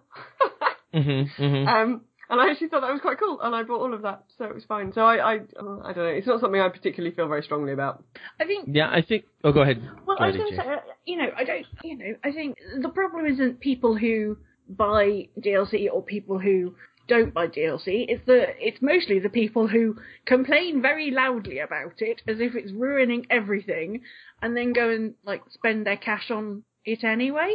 You're Mhm. like, well, if it's if it's really that atrocious, then surely you should be in the don't buy it camp so that companies go, oh, nobody's buying this. Maybe it's not worth doing, or maybe we have to release things in a different fashion. Um, but it's the it's the it's absolutely awful. Oh, but I bought it anyway. It's like, well, you're just spewing hate. Let's let's Yeah. just not spew the hate.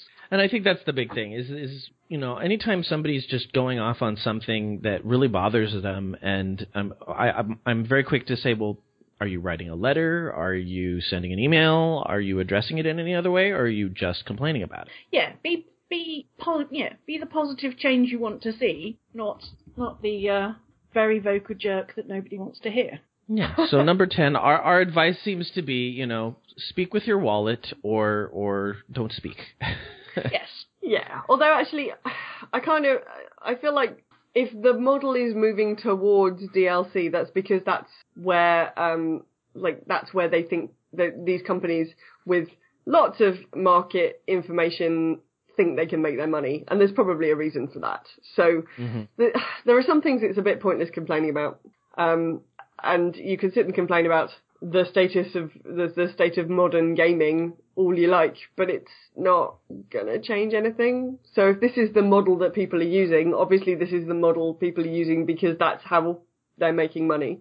So it's probably not really, you know, worth complaining about it if it's making them enough money that they think it's worth doing. You see what I mean? Yeah, yeah. Number nine is ruining the fun and getting excited. And I, again, I don't know that we experience this as much as WoW gamers because we tend to get excited about everything.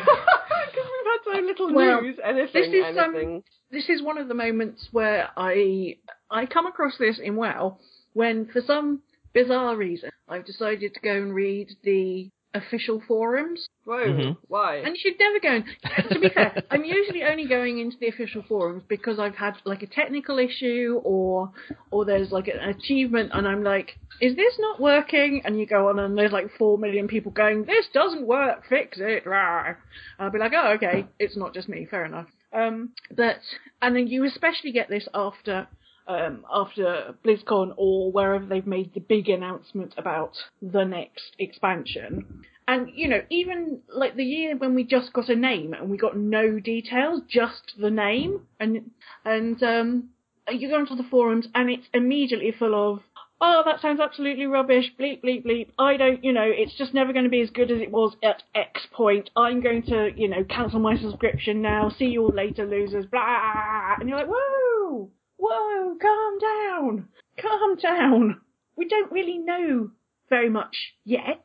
So let's not all think, you know, let's not think about the bad. And plus the fact, maybe we should just, you know, revel in the fact that we've got something new coming, rather than Yeah. poo-pooing on it from a great height before you've even started. Did you did you just smirk? I heard someone Me? smirk. Yes, Me? you smirked at my poo-pooing. Uh, only a little bit. Yeah, Only a little bit. but they I do, thinking- don't they? Like I was thinking about look hips. of them. Yeah. Um, it's a bit it's a bit of a hipster thing, isn't it? To be like Yeah. so totally over it before it's even happened. Mhm. London's, Well, of London's like, full yes. of hipsters. Well, yes, yes, it is. You know, of course, I was into it when it was all good. I don't even know why we were bothering to discuss this. And you're like, Quite. oh, you're just sucking the joy out of things. You know, if you're not interested in something, that's absolutely fine. But you don't have to then detract from everybody else's joy that they're having. Going, look, a thing's happening. and if you want to be Um, excited about World of Warcraft, you should come and listen to our podcast because we're always excited. Oh, nice. They are. They make it so much fun. Like it- honest, if if I haven't said this enough, if you are not listening to Girls Gone WoW and you enjoy Warcraft, it is a show you have to live. It's just so much fun. Bless you. You gave us a lovely, lovely plug last week. I really liked Dude, it. it's very exciting. Um, I I uh, had uh, Chris Case from the Game Case show, and I think he's also now doing um, the Converted, Oh yeah. and and he's coined a phrase that we've now adopted into uh, uh, Geektitude, Hmm. which is uh, eat your cookies. because in the episode he was here, people we talked about how people are constantly complaining about getting new content. Yeah. And it, you know, you know, complaining about the stuff that's coming out. And it's like, but it's new content. You know, just just sit there and eat your cookies. Like enjoy the content.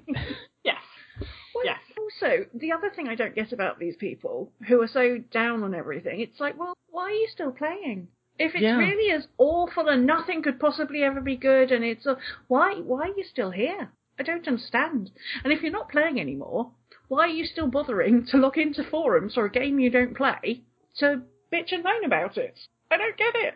Go outside, get some fresh air, have a drink, do something else that you do like doing. And you know, I don't understand the consistent negativity. Come on, guys. it falls under the "don't be a dick" philosophy that we like to expose, espouse, and it's just like yeah, yeah, it really don't, does. Don't. Uh, number eight is getting ridiculously annoyed by anyone else's opinion. Yeah. Yeah, that never happens in the WoW forums. Oh my god, no. never, never. never, never. Yeah, I don't, I don't understand why. Um, and it, this isn't actually just gaming. This is human beings. I don't understand why human beings are so upset by other human beings holding opinions that are contrary to their own. Like, there's lots of people on this world. They all have different opinions about stuff. That's cool. That's fine. Um, yeah, humans don't like other humans thinking differently about things. oh, you know what's even what I think is slightly worse is when, like, say I've had opinion X about a thing, but you know I found out a bit more about it, so now my opinion has changed to Y, and somebody goes, but but you can't be like that because your opinion was this, and I'm like, yeah, but now my opinion is this. It has changed. Opinions can do that. And then somebody like completely goes off at you because, but but you think like this. It's like no, no. Like at some period of time I was thinking like that, but I now think like this about it. I've I've moved forward. Um, It's the sign of an intelligent individual who can look at all the information and go, hmm, I didn't have this fact and this fact, and now reincorporating those facts into my knowledge, I have this new opinion. Yeah. Like, yeah, it's very, it's actually very difficult to get people to change their opinions about things. Um, I mean, the organisation, the charity I work for, um, tries to convince government to change its opinions about things and make buses happen and trains happen and public transport. We we support um, uh, we, we we are an environmental organisation. We try to sort of um, support measures that um, will prevent climate change or stop climate change, maybe. But mostly we're pro public transport, and that involve so we do a lot of work on kind of um, trying to get people to change their opinions and work out how people change their opinions about stuff. And it's really quite difficult because people are not rational. Um, be them individuals off the street or whole government departments with lots of research and evidence and things made available to them.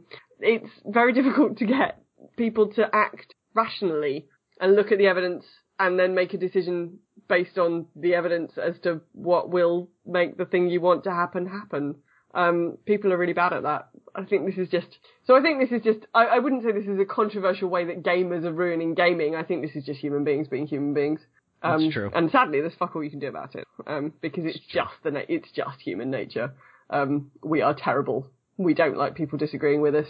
And if somebody comes up to you and says they disagree with you, you'll argue black is white if you think that's going to make them agree with you, just out of mostly out of human nature. Sadly, it's just used like to have this quite a lot when when I was a vegetarian, and people would come up and say, "Well, I eat meat and I really like it and it's really tasty and blah blah," and I'd go, "All right then," and they'd get really annoyed with me because I didn't want to have an argument with them. they wanted to start a fight and you wouldn't buy into it. and they were Yeah. just like, "But but but," you're like, "Okay, well, have fun with that. Bye." I am Um, some. I am sometimes the world's most apologetic vegan because I'm just like, you can eat what you like. It's totally fine. Just don't. Just please don't wave that bacon under my nose. You have to give that to EJ. Uh, I, I eat all the bacon to save Raven. yeah. Right. Number seven, I don't I have never had this problem, but apparently I think this is more of a problem with um, a lot of console gamers is blast blasting music through in-game chat. Uh, Yeah, yeah, not doesn't a problem I've had. Too off. Um, Warcraft. it's happened to me a, a couple of times and you know occasionally when occasionally when somebody's got something and somebody's it's usually when somebody's like made some sort of pun and somebody happens to have the track to hand that goes with it and everyone goes haha that's hilarious once Mhm. is fine but when it just goes on and on and on it's like you know you're not my radio that's not being that's just not being social that's just being No. again don't be a dick Yeah, comedy comes in threes, people. If you're going on four, five, six, seven, you, you've lost the comedy. And then people won't want to play with you. No. You know, if you're constantly behaving like this, people will go, you know, and then somebody says, "Oh, should we invite so and so to?" It's like no. Or if you do invite them, have them with listen only privileges, listen only privileges, so that they can't blast. I mean, we've done it with, um, we've done it before now with people who um, just insanely chatter over raid leaders, and in the end, you just mute them because it's the Mhm. only way to stop. You're just ruining everybody else's enjoyment, and it's not fun. It's not nice. Eat your cookies. Number six, disregarding games on enemy consoles. Now, I Um, suppose we get this. We get this a fair bit because we both play on Macs. We get a lot of. I mean, I, I guess in in Warcraft, um, it doesn't matter. You can't tell that we're playing on a different No. platform, but people are quite snotty about the fact that you play on a Mac as opposed Really to playing on a. PC. Um, I mean, I, I guess what they're, I guess what they're talking about here is games that are only available on particular consoles. Um, Right. and, and I guess we are a bit upset that Overwatch won't be available on the Mac. Yeah, which is a little unfortunate. I mean, I I have to use both, and I have the PC for the games, and the the Mac that work has provided for me to do school stuff on. Um, because you know when we started, the we I was teaching um, film, and you know you have really good film editing tools on Macs. Yes. So that's you know they they do have strengths and weaknesses, but unfortunately Mac's weakness does have that they're just not as many games available. Yeah, yeah, which is why actually um, this Mac is reaching the end of its it, its useful life for gaming, and I'm thinking about replacing it with a PC, which I'm annoyed about because I don't really like um, PCs. But Celebi, the simple fact of the matter is. Uh, there are not a lot of the games that I want to play are not available on this platform, which is annoying. Um, the, the deliberately not playing a particular game because it's not on a. I don't, it's difficult. I mean, buying a whole platform just to play a game is irritating and expensive and a big faff. Like I did boot camp the Mac in order to play Skyrim, but um, that broke some other bits and pieces, and then you know it's just a big. You know, I had to buy a Windows license. I had to install the Windows license. I had to keep the Windows up to date, which is a complete pain in the ass. So Mhm. you know, it's it's a big it's a big faff. Yeah, and and I think I mean I don't know that they're complaining so much about games not being released on alt, but the the the venom that comes with it. Oh, that's a such and such game, and it's kind of the whole thing. Like I hate I I I fear telling people I have an iPhone because there's some people that are so adamantly Oh against iPhones. Yes, iPhone. Eh, yeah, I mean iPhone and Android. It's yet another one where as soon as somebody goes and somebody will go, oh, is that a, a you know, oh, you're just another Apple sheep, which is like, and it tends to be those sorts of things, and you're like, really? Have we gone back to being 12 years old? Oh, you haven't got the good pair of trainers on. You have a Cindy instead of a Barbie. It's like, oh. Does it matter? Is it interfering with how you enjoy things? No, well then go away. and is is my iPhone in my pocket or that I've taken out to to look something up to add to our conversation because that's what we all do nowadays. Yeah, yeah. Um, is how is that affecting your life? Like, how is my phone insulting you? Yeah, people people are rubbish. There are better things to be wound up about. There are. Um, spoiling games that have just only been released. or True. indeed spoiling games that haven't actually yet been released, Oh, yeah. but are actually only available in alpha and might not go down the way they're going anyway. Or yeah, spoilers annoy me. Spoilers do annoy me. Um, people spoiling things without saying they're spoiling things. Um, And that, this is a big thing in WoW right now because as you guys are both in the alpha, Yeah. you you are getting a lot of this information, and there's a lot of people who don't want to hear that. And you guys have been really good about saying we're not going to spoil anything on Yeah. your podcast.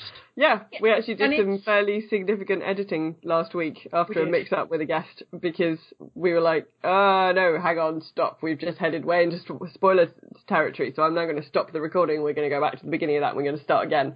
yeah, Um, and actually after that conversation, I got spoilt for something that I and I'm I'm in the alpha and I got spoiled for something and I was like, oh well, I didn't know that until now. Who? Yeah, Um, um, yeah, it, it's very, it, it's very hard with the, the alpha content, and obviously you know that there are some sites that are going to spoil it. And I have to say, actually, MMO Champion is the classic place where spoilers happen.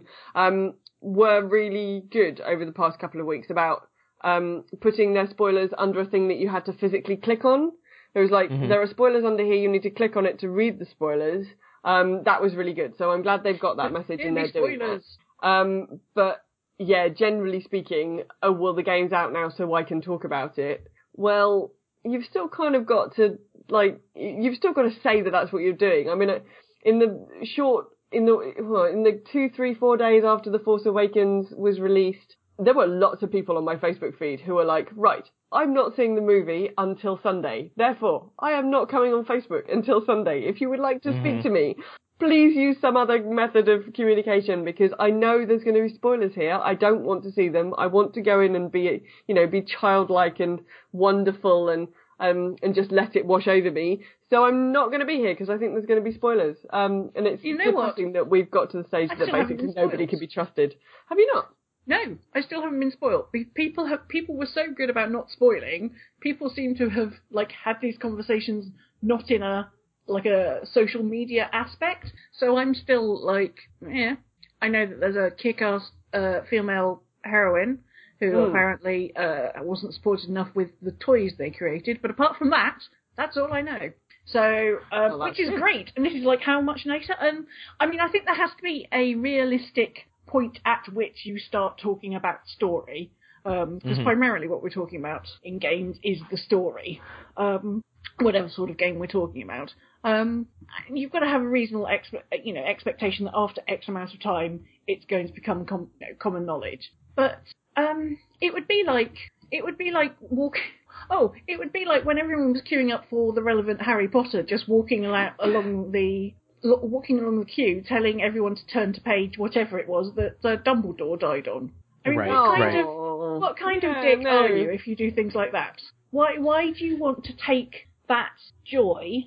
And a lot of these all come down that- to the same thing. Why do you want to take that joy away from somebody else? What is And- inherently so lost in your own world that you need to take away other people's joy? And some people, Absolutely. some people like being spoiled, and some people, um, like some people do like do flick ahead in a real book to see what's going to happen, or yeah, some people do. I mean, you know, there are there are those people that that want to be spoiled, that want to know what's going to happen or how it's going to turn out. Great, awesome. If you're that kind of person, brilliant. The internet is basically for you. That's you know, that you can do it. You it. can look up like, everything.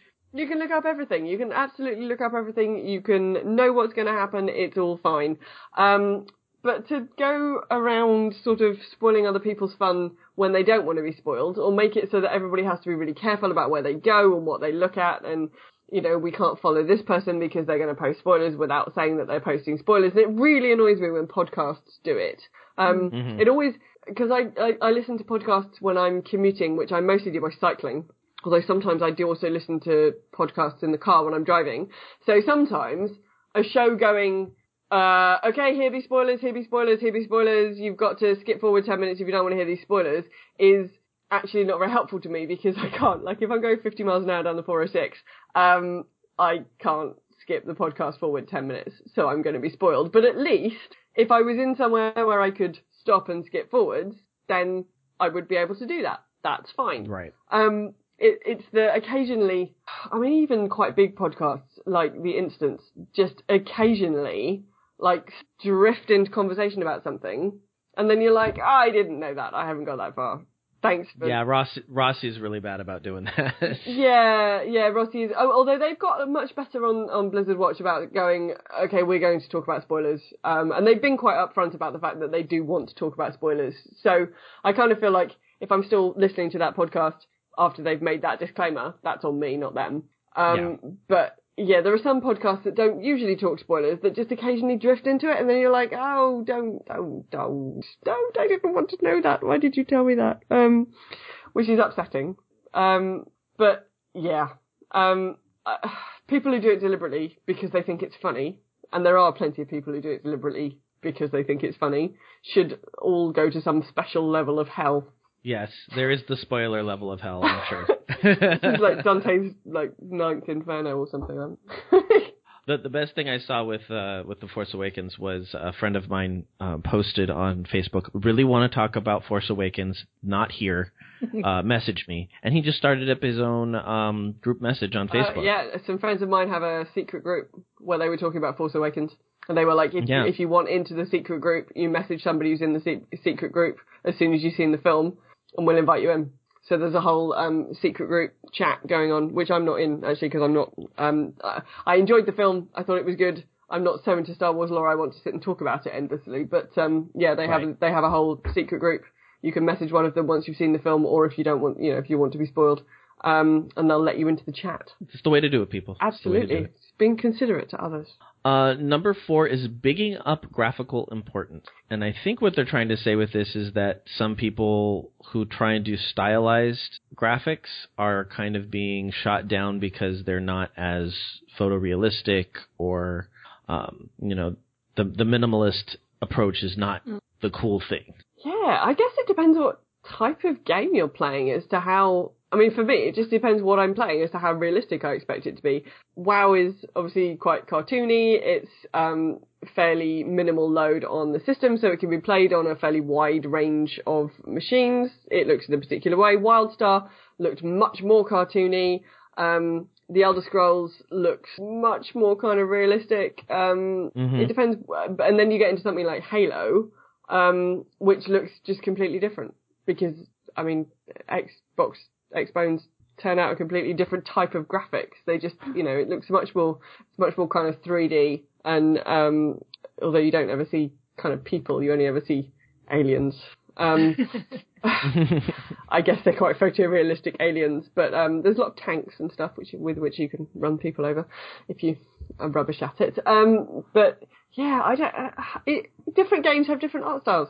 Different people Like- like different things. If we all like the same thing, life would be truly dull and predictable. Yeah, I think it goes along with their number three, which is nitpicking animations, and I think it, it just comes down to trying to find something to complain about, Yeah. Just Yeah. wanting to rain on other people. which is just unf- it's just unfortunate. I don't get it. Yeah, and actually, all of these. I mean, when you, if you're developing a video game, right, you immediately have a big problem in terms of graphic styles because you're going to be developing your video game on the most powerful, cutting edge computers that you can lay your hands on because you want all of that rendering stuff, you want all of that um, animation stuff, you want all of this stuff to be happening as quickly as possible because you want to get from this is an idea in my head to this is a thing that people are paying me money for in the shortest possible time. So Mhm. the computers that you have sitting in your in your office are going to be completely brilliant and like absolutely state of the art. You've got to make a game that other people's computers can play, and um, especially for um, titles like Skyrim, those are going to be PCs. Um, there is a very wide range of uh, possible graphics cards, possible uh, processors, possi- like you know, th- there isn't one standard build for a PC. At least if you're developing for console, um, it, it's a bit more of a kind of like there is one Xbox One. It has like well, no, I guess there's probably more than one Xbox One, but they have a fairly standard set of specs that you're going to be able to build for. Um, once you get into the PC market, kind of people are going to try and play it on all kinds of things, and you want most of those people to have a good experience. So that gives you a massive problem in games development, I think. Um, and I know a lot of um, once you get down to the mobile market, a lot of developers have had problems with iPhone versus Android. I know when they were developing Hearthstone originally for Android, they were like, iPhone it's really easy. There's two types of iPhone. Um, Apple say here are our iPhone specs. There you go, develop for iPhone.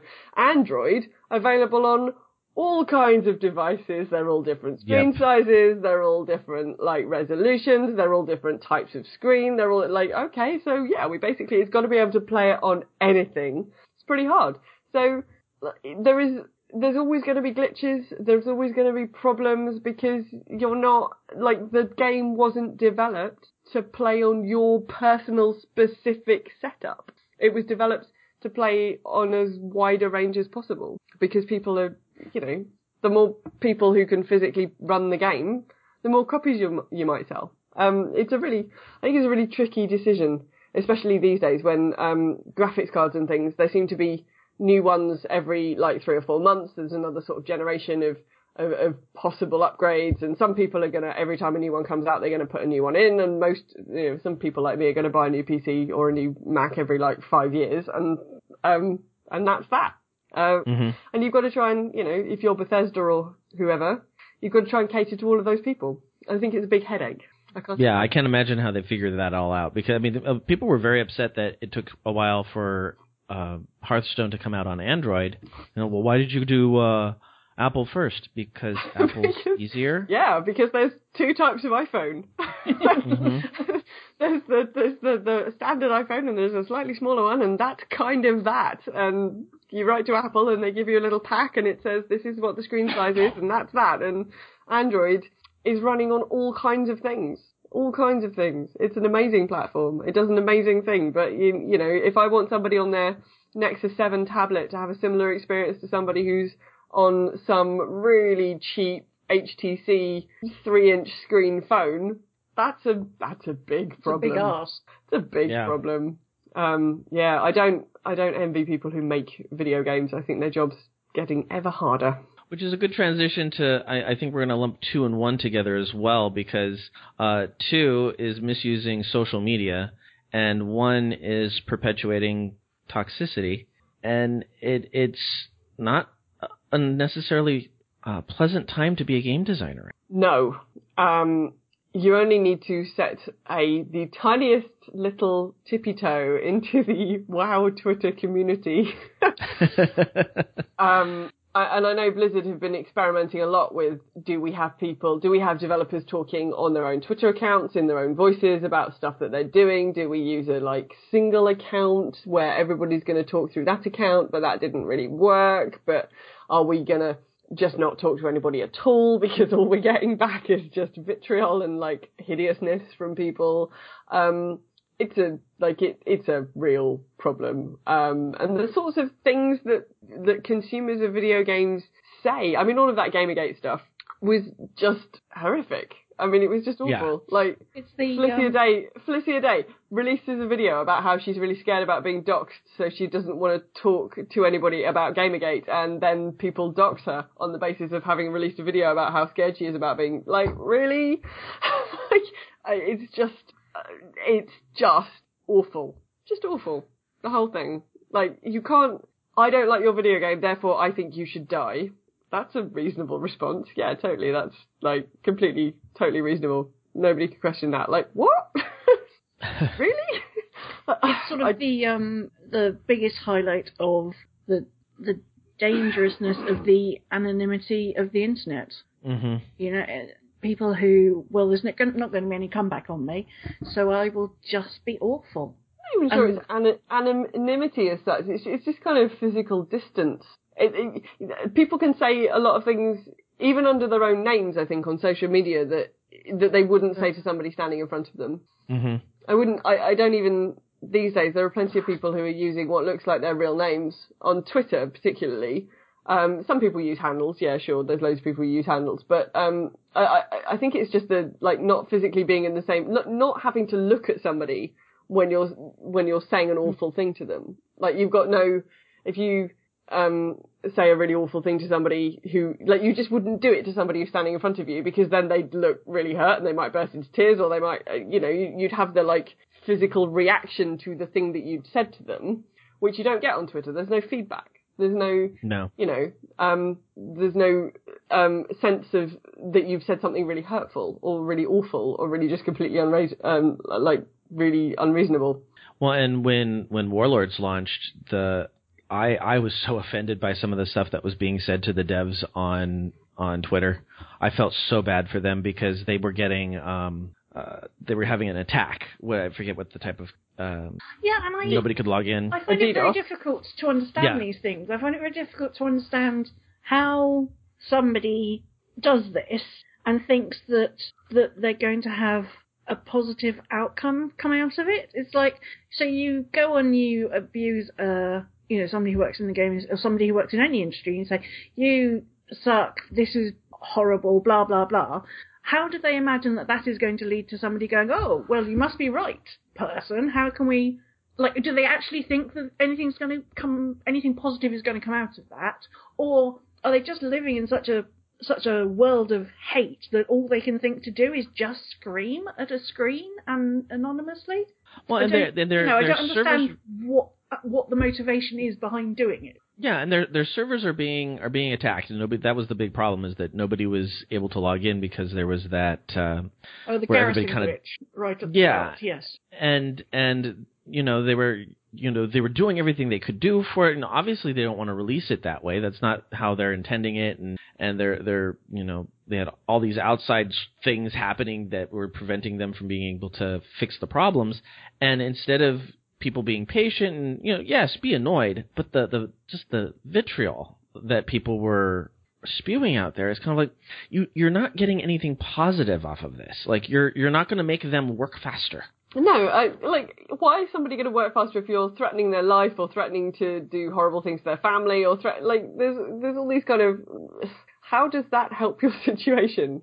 I think you should be also- fired. I think you should, you should go kill yourself. I think you should do this or that or the other because you've not, uh, you know, met my desired standard of customer service or, or, or whatever. Ha- w- okay, um, so you've made the other person feel really shitty when they probably felt quite bad anyway because this is not going the way that they wanted it to go. This helps you how exactly? And It's bizarre. We're moving more and more towards towards a sort of culture where nobody is allowed to make a mistake or Mhm. or not foresee something that might happen. Um, No, and then the only way all- to deal with that is to yell and scream at them. Well, you should have known this was going to happen, and blah blah blah. And it's like, well, but there's only so much. There's only so much testing and predicting and trialing of things you can do before you actually put them out into the general domain. And sometimes when you put things out into the domain they're supposed to be in, they don't work for some reason. So rather than yelling and screaming, you know, provide useful information by what's going wrong in your sphere, rather rather than just the hate. The hate doesn't Yeah, help. and I I see this all the time with my students. They're afraid to make mistakes because they just get, you know, whether they're getting, you know, yelled at by their parents or or just, you know, there's this society, this this cultural feeling right now that it's not okay to to fail eventually and learn from those mistakes and try and fix them. And whenever I see people like attacking devs on on um on Twitter or online in any way, I'm kind of thinking, all right, think of your absolute worst day at work. Think about that day at work where you're trying so hard to get your work done and just nothing's going right and your your manager's on top of your back and you've got that customer service call that comes in that you just can't fix. And then add on top of this the constant like some constant stream of people sitting there going, "You suck, you suck, you suck, you." Like that is what they have to when they have a problem, and Mm. you guys decide to go to the internet and and blast them through. It's not even in these days. Actually, it's not even when when there's a problem. I mean, just actually generally the general background noise level of I'm unhappy with the way the game is, whatever game it is, um, means that constantly I don't actually know why anybody who develops a game is on Twitter. Like, why would you go and listen to all that? Like, yeah. Mm-hmm. why would you go and listen to all that? Um, I think Ghostcrawler, uh, when he was really interacting with people on Twitter, um, in fact, he still inter- interacts with people on, on Twitter. I think he must have a most singularly kind of hard shell. Right. and be the toughest skinned person ever because he can uh, he he can mostly deal with the fact that people like constantly regardless of what decisions are made about anything that he's working on just tell him he's rubbish all of the time and that's always been the way of it like it doesn't matter what decision you're making uh somebody won't like it and they'll tell you they don't like it through the medium of Twitter. So why would you expose yourself to that? Like nobody's paid to deal with that shit. Like No. Heaven You know. but maybe this happens like some point in the future. Maybe we need to start a counter push to just get everybody to flood like the developers with. We know you're doing a really good job. Keep up the work. Ignore that, and just see if we can drown out all of the hate with just a whole Mm. lot of. It's all right. Don't worry. We know you'll get there. You know what? I think I think that's a pledge we should we should take right now. I think next time next time we see the Blizzard devs or, or any any developers getting bombarded with negativity, we need to we need to kind of you know send out a group tweet and and say, all right, folks, mount up, we're going in. Yeah. Come on, let's let's just go and be nice at them. take the can, positive it's amazing how cavalry. much um yeah, it's amazing how much anger you can drown out with a quiet, nice voice. Just going, it's okay, it's all right. It's, it's alright. Lots of fu- fuzzy kitten you can do it pictures. Yeah. Yeah. More kittens, more otters, more Oh, Labradors asleep on tables. That's really cute. Oh. I saw a very cute uh, owl under a mushroom. Like it was raining and it was Oh. this tiny little owl owl taking refuge under a mushroom. That was the cutest one that came across my stream recently. Oh, look at that. Oh, that's a very cute puppy on a table. yeah, indeed. there we go. C'est. All right. Well, I think the the takeaway from all of this is, you know, once again, it kind of can get reduced down to Wheaton's law. You know, Yeah. don't be a dick. Don't be a Yes. dick. And Actually, uh, his, um, his uh, lovely other half has quit Twitter as well. In this Oh, has week. she? Yeah, in this last week. because of the same type of thing. Well, you know what? There was a there was a link to the post where she explained it, and obviously so many people were hitting it. When I went to go and read it, I couldn't get it to load. But I wouldn't No. be surprised. Seems That's like a shame. Yeah.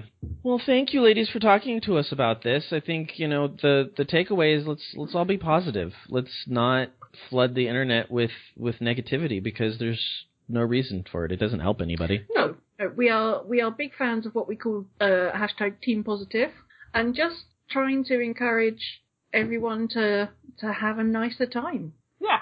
because the, uh, there are enough things in everybody's daily lives that will do their best to bring you down, be it work or home or you know something that's going on, you know, uh, physically with you or mentally with you, and you don't need. We all turn to games and other geeky things to try and get away from that as our little escape. Um, and so we should just be encouraging those things to be positive moments because you know we don't need it. We don't need a negativity in our online um, alternative lifestyles. No, Um, no. The whole point is to have a bit of escapism and a bit of fun and kind of unwind and chill, and nobody needs to deal with that kind of trolling when they're trying to chill out. Yeah, there we go. Very good. Very very good. Well, thank you very much again for for being on the show. Any any shout outs you'd like to send out to anybody? Uh, just to all our listeners, all of our listeners, uh, who we will be directing here forthwith. Um, uh, yeah, just we we couldn't do the show without our listeners and all of the feedback and interaction that we were talking about earlier. So uh, we love you all. And, and if you've not heard from us before and you don't mind the amount of whittering that we do and you want to hear more about ponies and stuff, then come and check us out. We would love to have you come and join us in the Ooh. pub. We do like to encourage everyone to be sort of in a pub style mood when they uh, when they join in. Absolutely, and partaking of the beverage as Yes, as we always. go along. Always. Even though it's a Sunday night. Um, I'd like to give a shout out to uh, Chris Case, who's uh, the host on the Game Case show, and also Cuddles and WoW and in the the Converted, uh, because he he tweeted a very nice uh, promotion for me. He was like, you know, if you haven't been listening to Geektitude, you should be. To which one of your listeners, who would like to give a shout out to, uh, Leisha, uh, said some very nice things, and I think Aw. it was at a point in the week where I was just kind of not in a great mood, and then on my Twitter I get this little, I, I just enjoyed the latest episode of Geektitude. I'm like, oh, that just made my day. so, uh, so as as always, uh, the Girls Gone WoW listeners prove that they're amazing, amazing people and amazing fans. We do have Our listeners are amazing. Lovely Yep. Very good. Um, next week we're going to have author Gini Koch on to talk about uh, her novels. Uh, she does the Alien series novels, and we're going to talk about sci-fi in general. That's our topic for next week. And how about you guys? Anything exciting coming up? I know you're going to be recording about PvP tomorrow. Yes, so PvP tomorrow. Yeah. and, and especially sort of trying to get into PvP this late in an expansion. Can you do it? If so, how do you do it, and how do you find friends to do it with? Um, and then I think the following show is that Following week is what do we mean by alt friendly with Yes. the lovely uh, Lita from Behind the Avatar and Controller. Wow. Oh, I absolutely love Lita. That's going to be an awesome She episode. is amazing. Yes. Also, she's a fellow forward. coffee geek, so uh, Yeah. uh, yes, we love we love people who love their coffee. And she's in Aus- Oh, yes. and she's in Australia, so she will be recording very, very, very, very first thing on a Monday morning with her coffee, and we will be recording late on a Sunday night with our gin. Yes. Yeah, I think when I when I uh, recorded with you a couple weeks ago, I had the the nice pot of coffee sitting next to me because it was it's still noon around here, yeah, so it it's not too like early. But it- afternoon or something for you. Yeah, yeah, early afternoon for you. Yeah. Very good. Well, let's close things up here. All the music in this episode is by Bensound, is being used under a Creative Commons license. You can find more music by Bensound at bensound.com. You can currently find us at geektitude.com. If you would like to contact me, you can send me an email at joehogan at geektitude.com. You can also follow the show on Twitter at geektitude or me personally at Epic Grays. How can the folks find you? Uh, you can find us at GGW Show on Twitter or at girlsgonewow.net or on iTunes or Stitcher uh, or facebook.com slash girlsgonewowpodcast. and again, I very highly encourage everybody to go check them. It's such a Come and join us in the pub.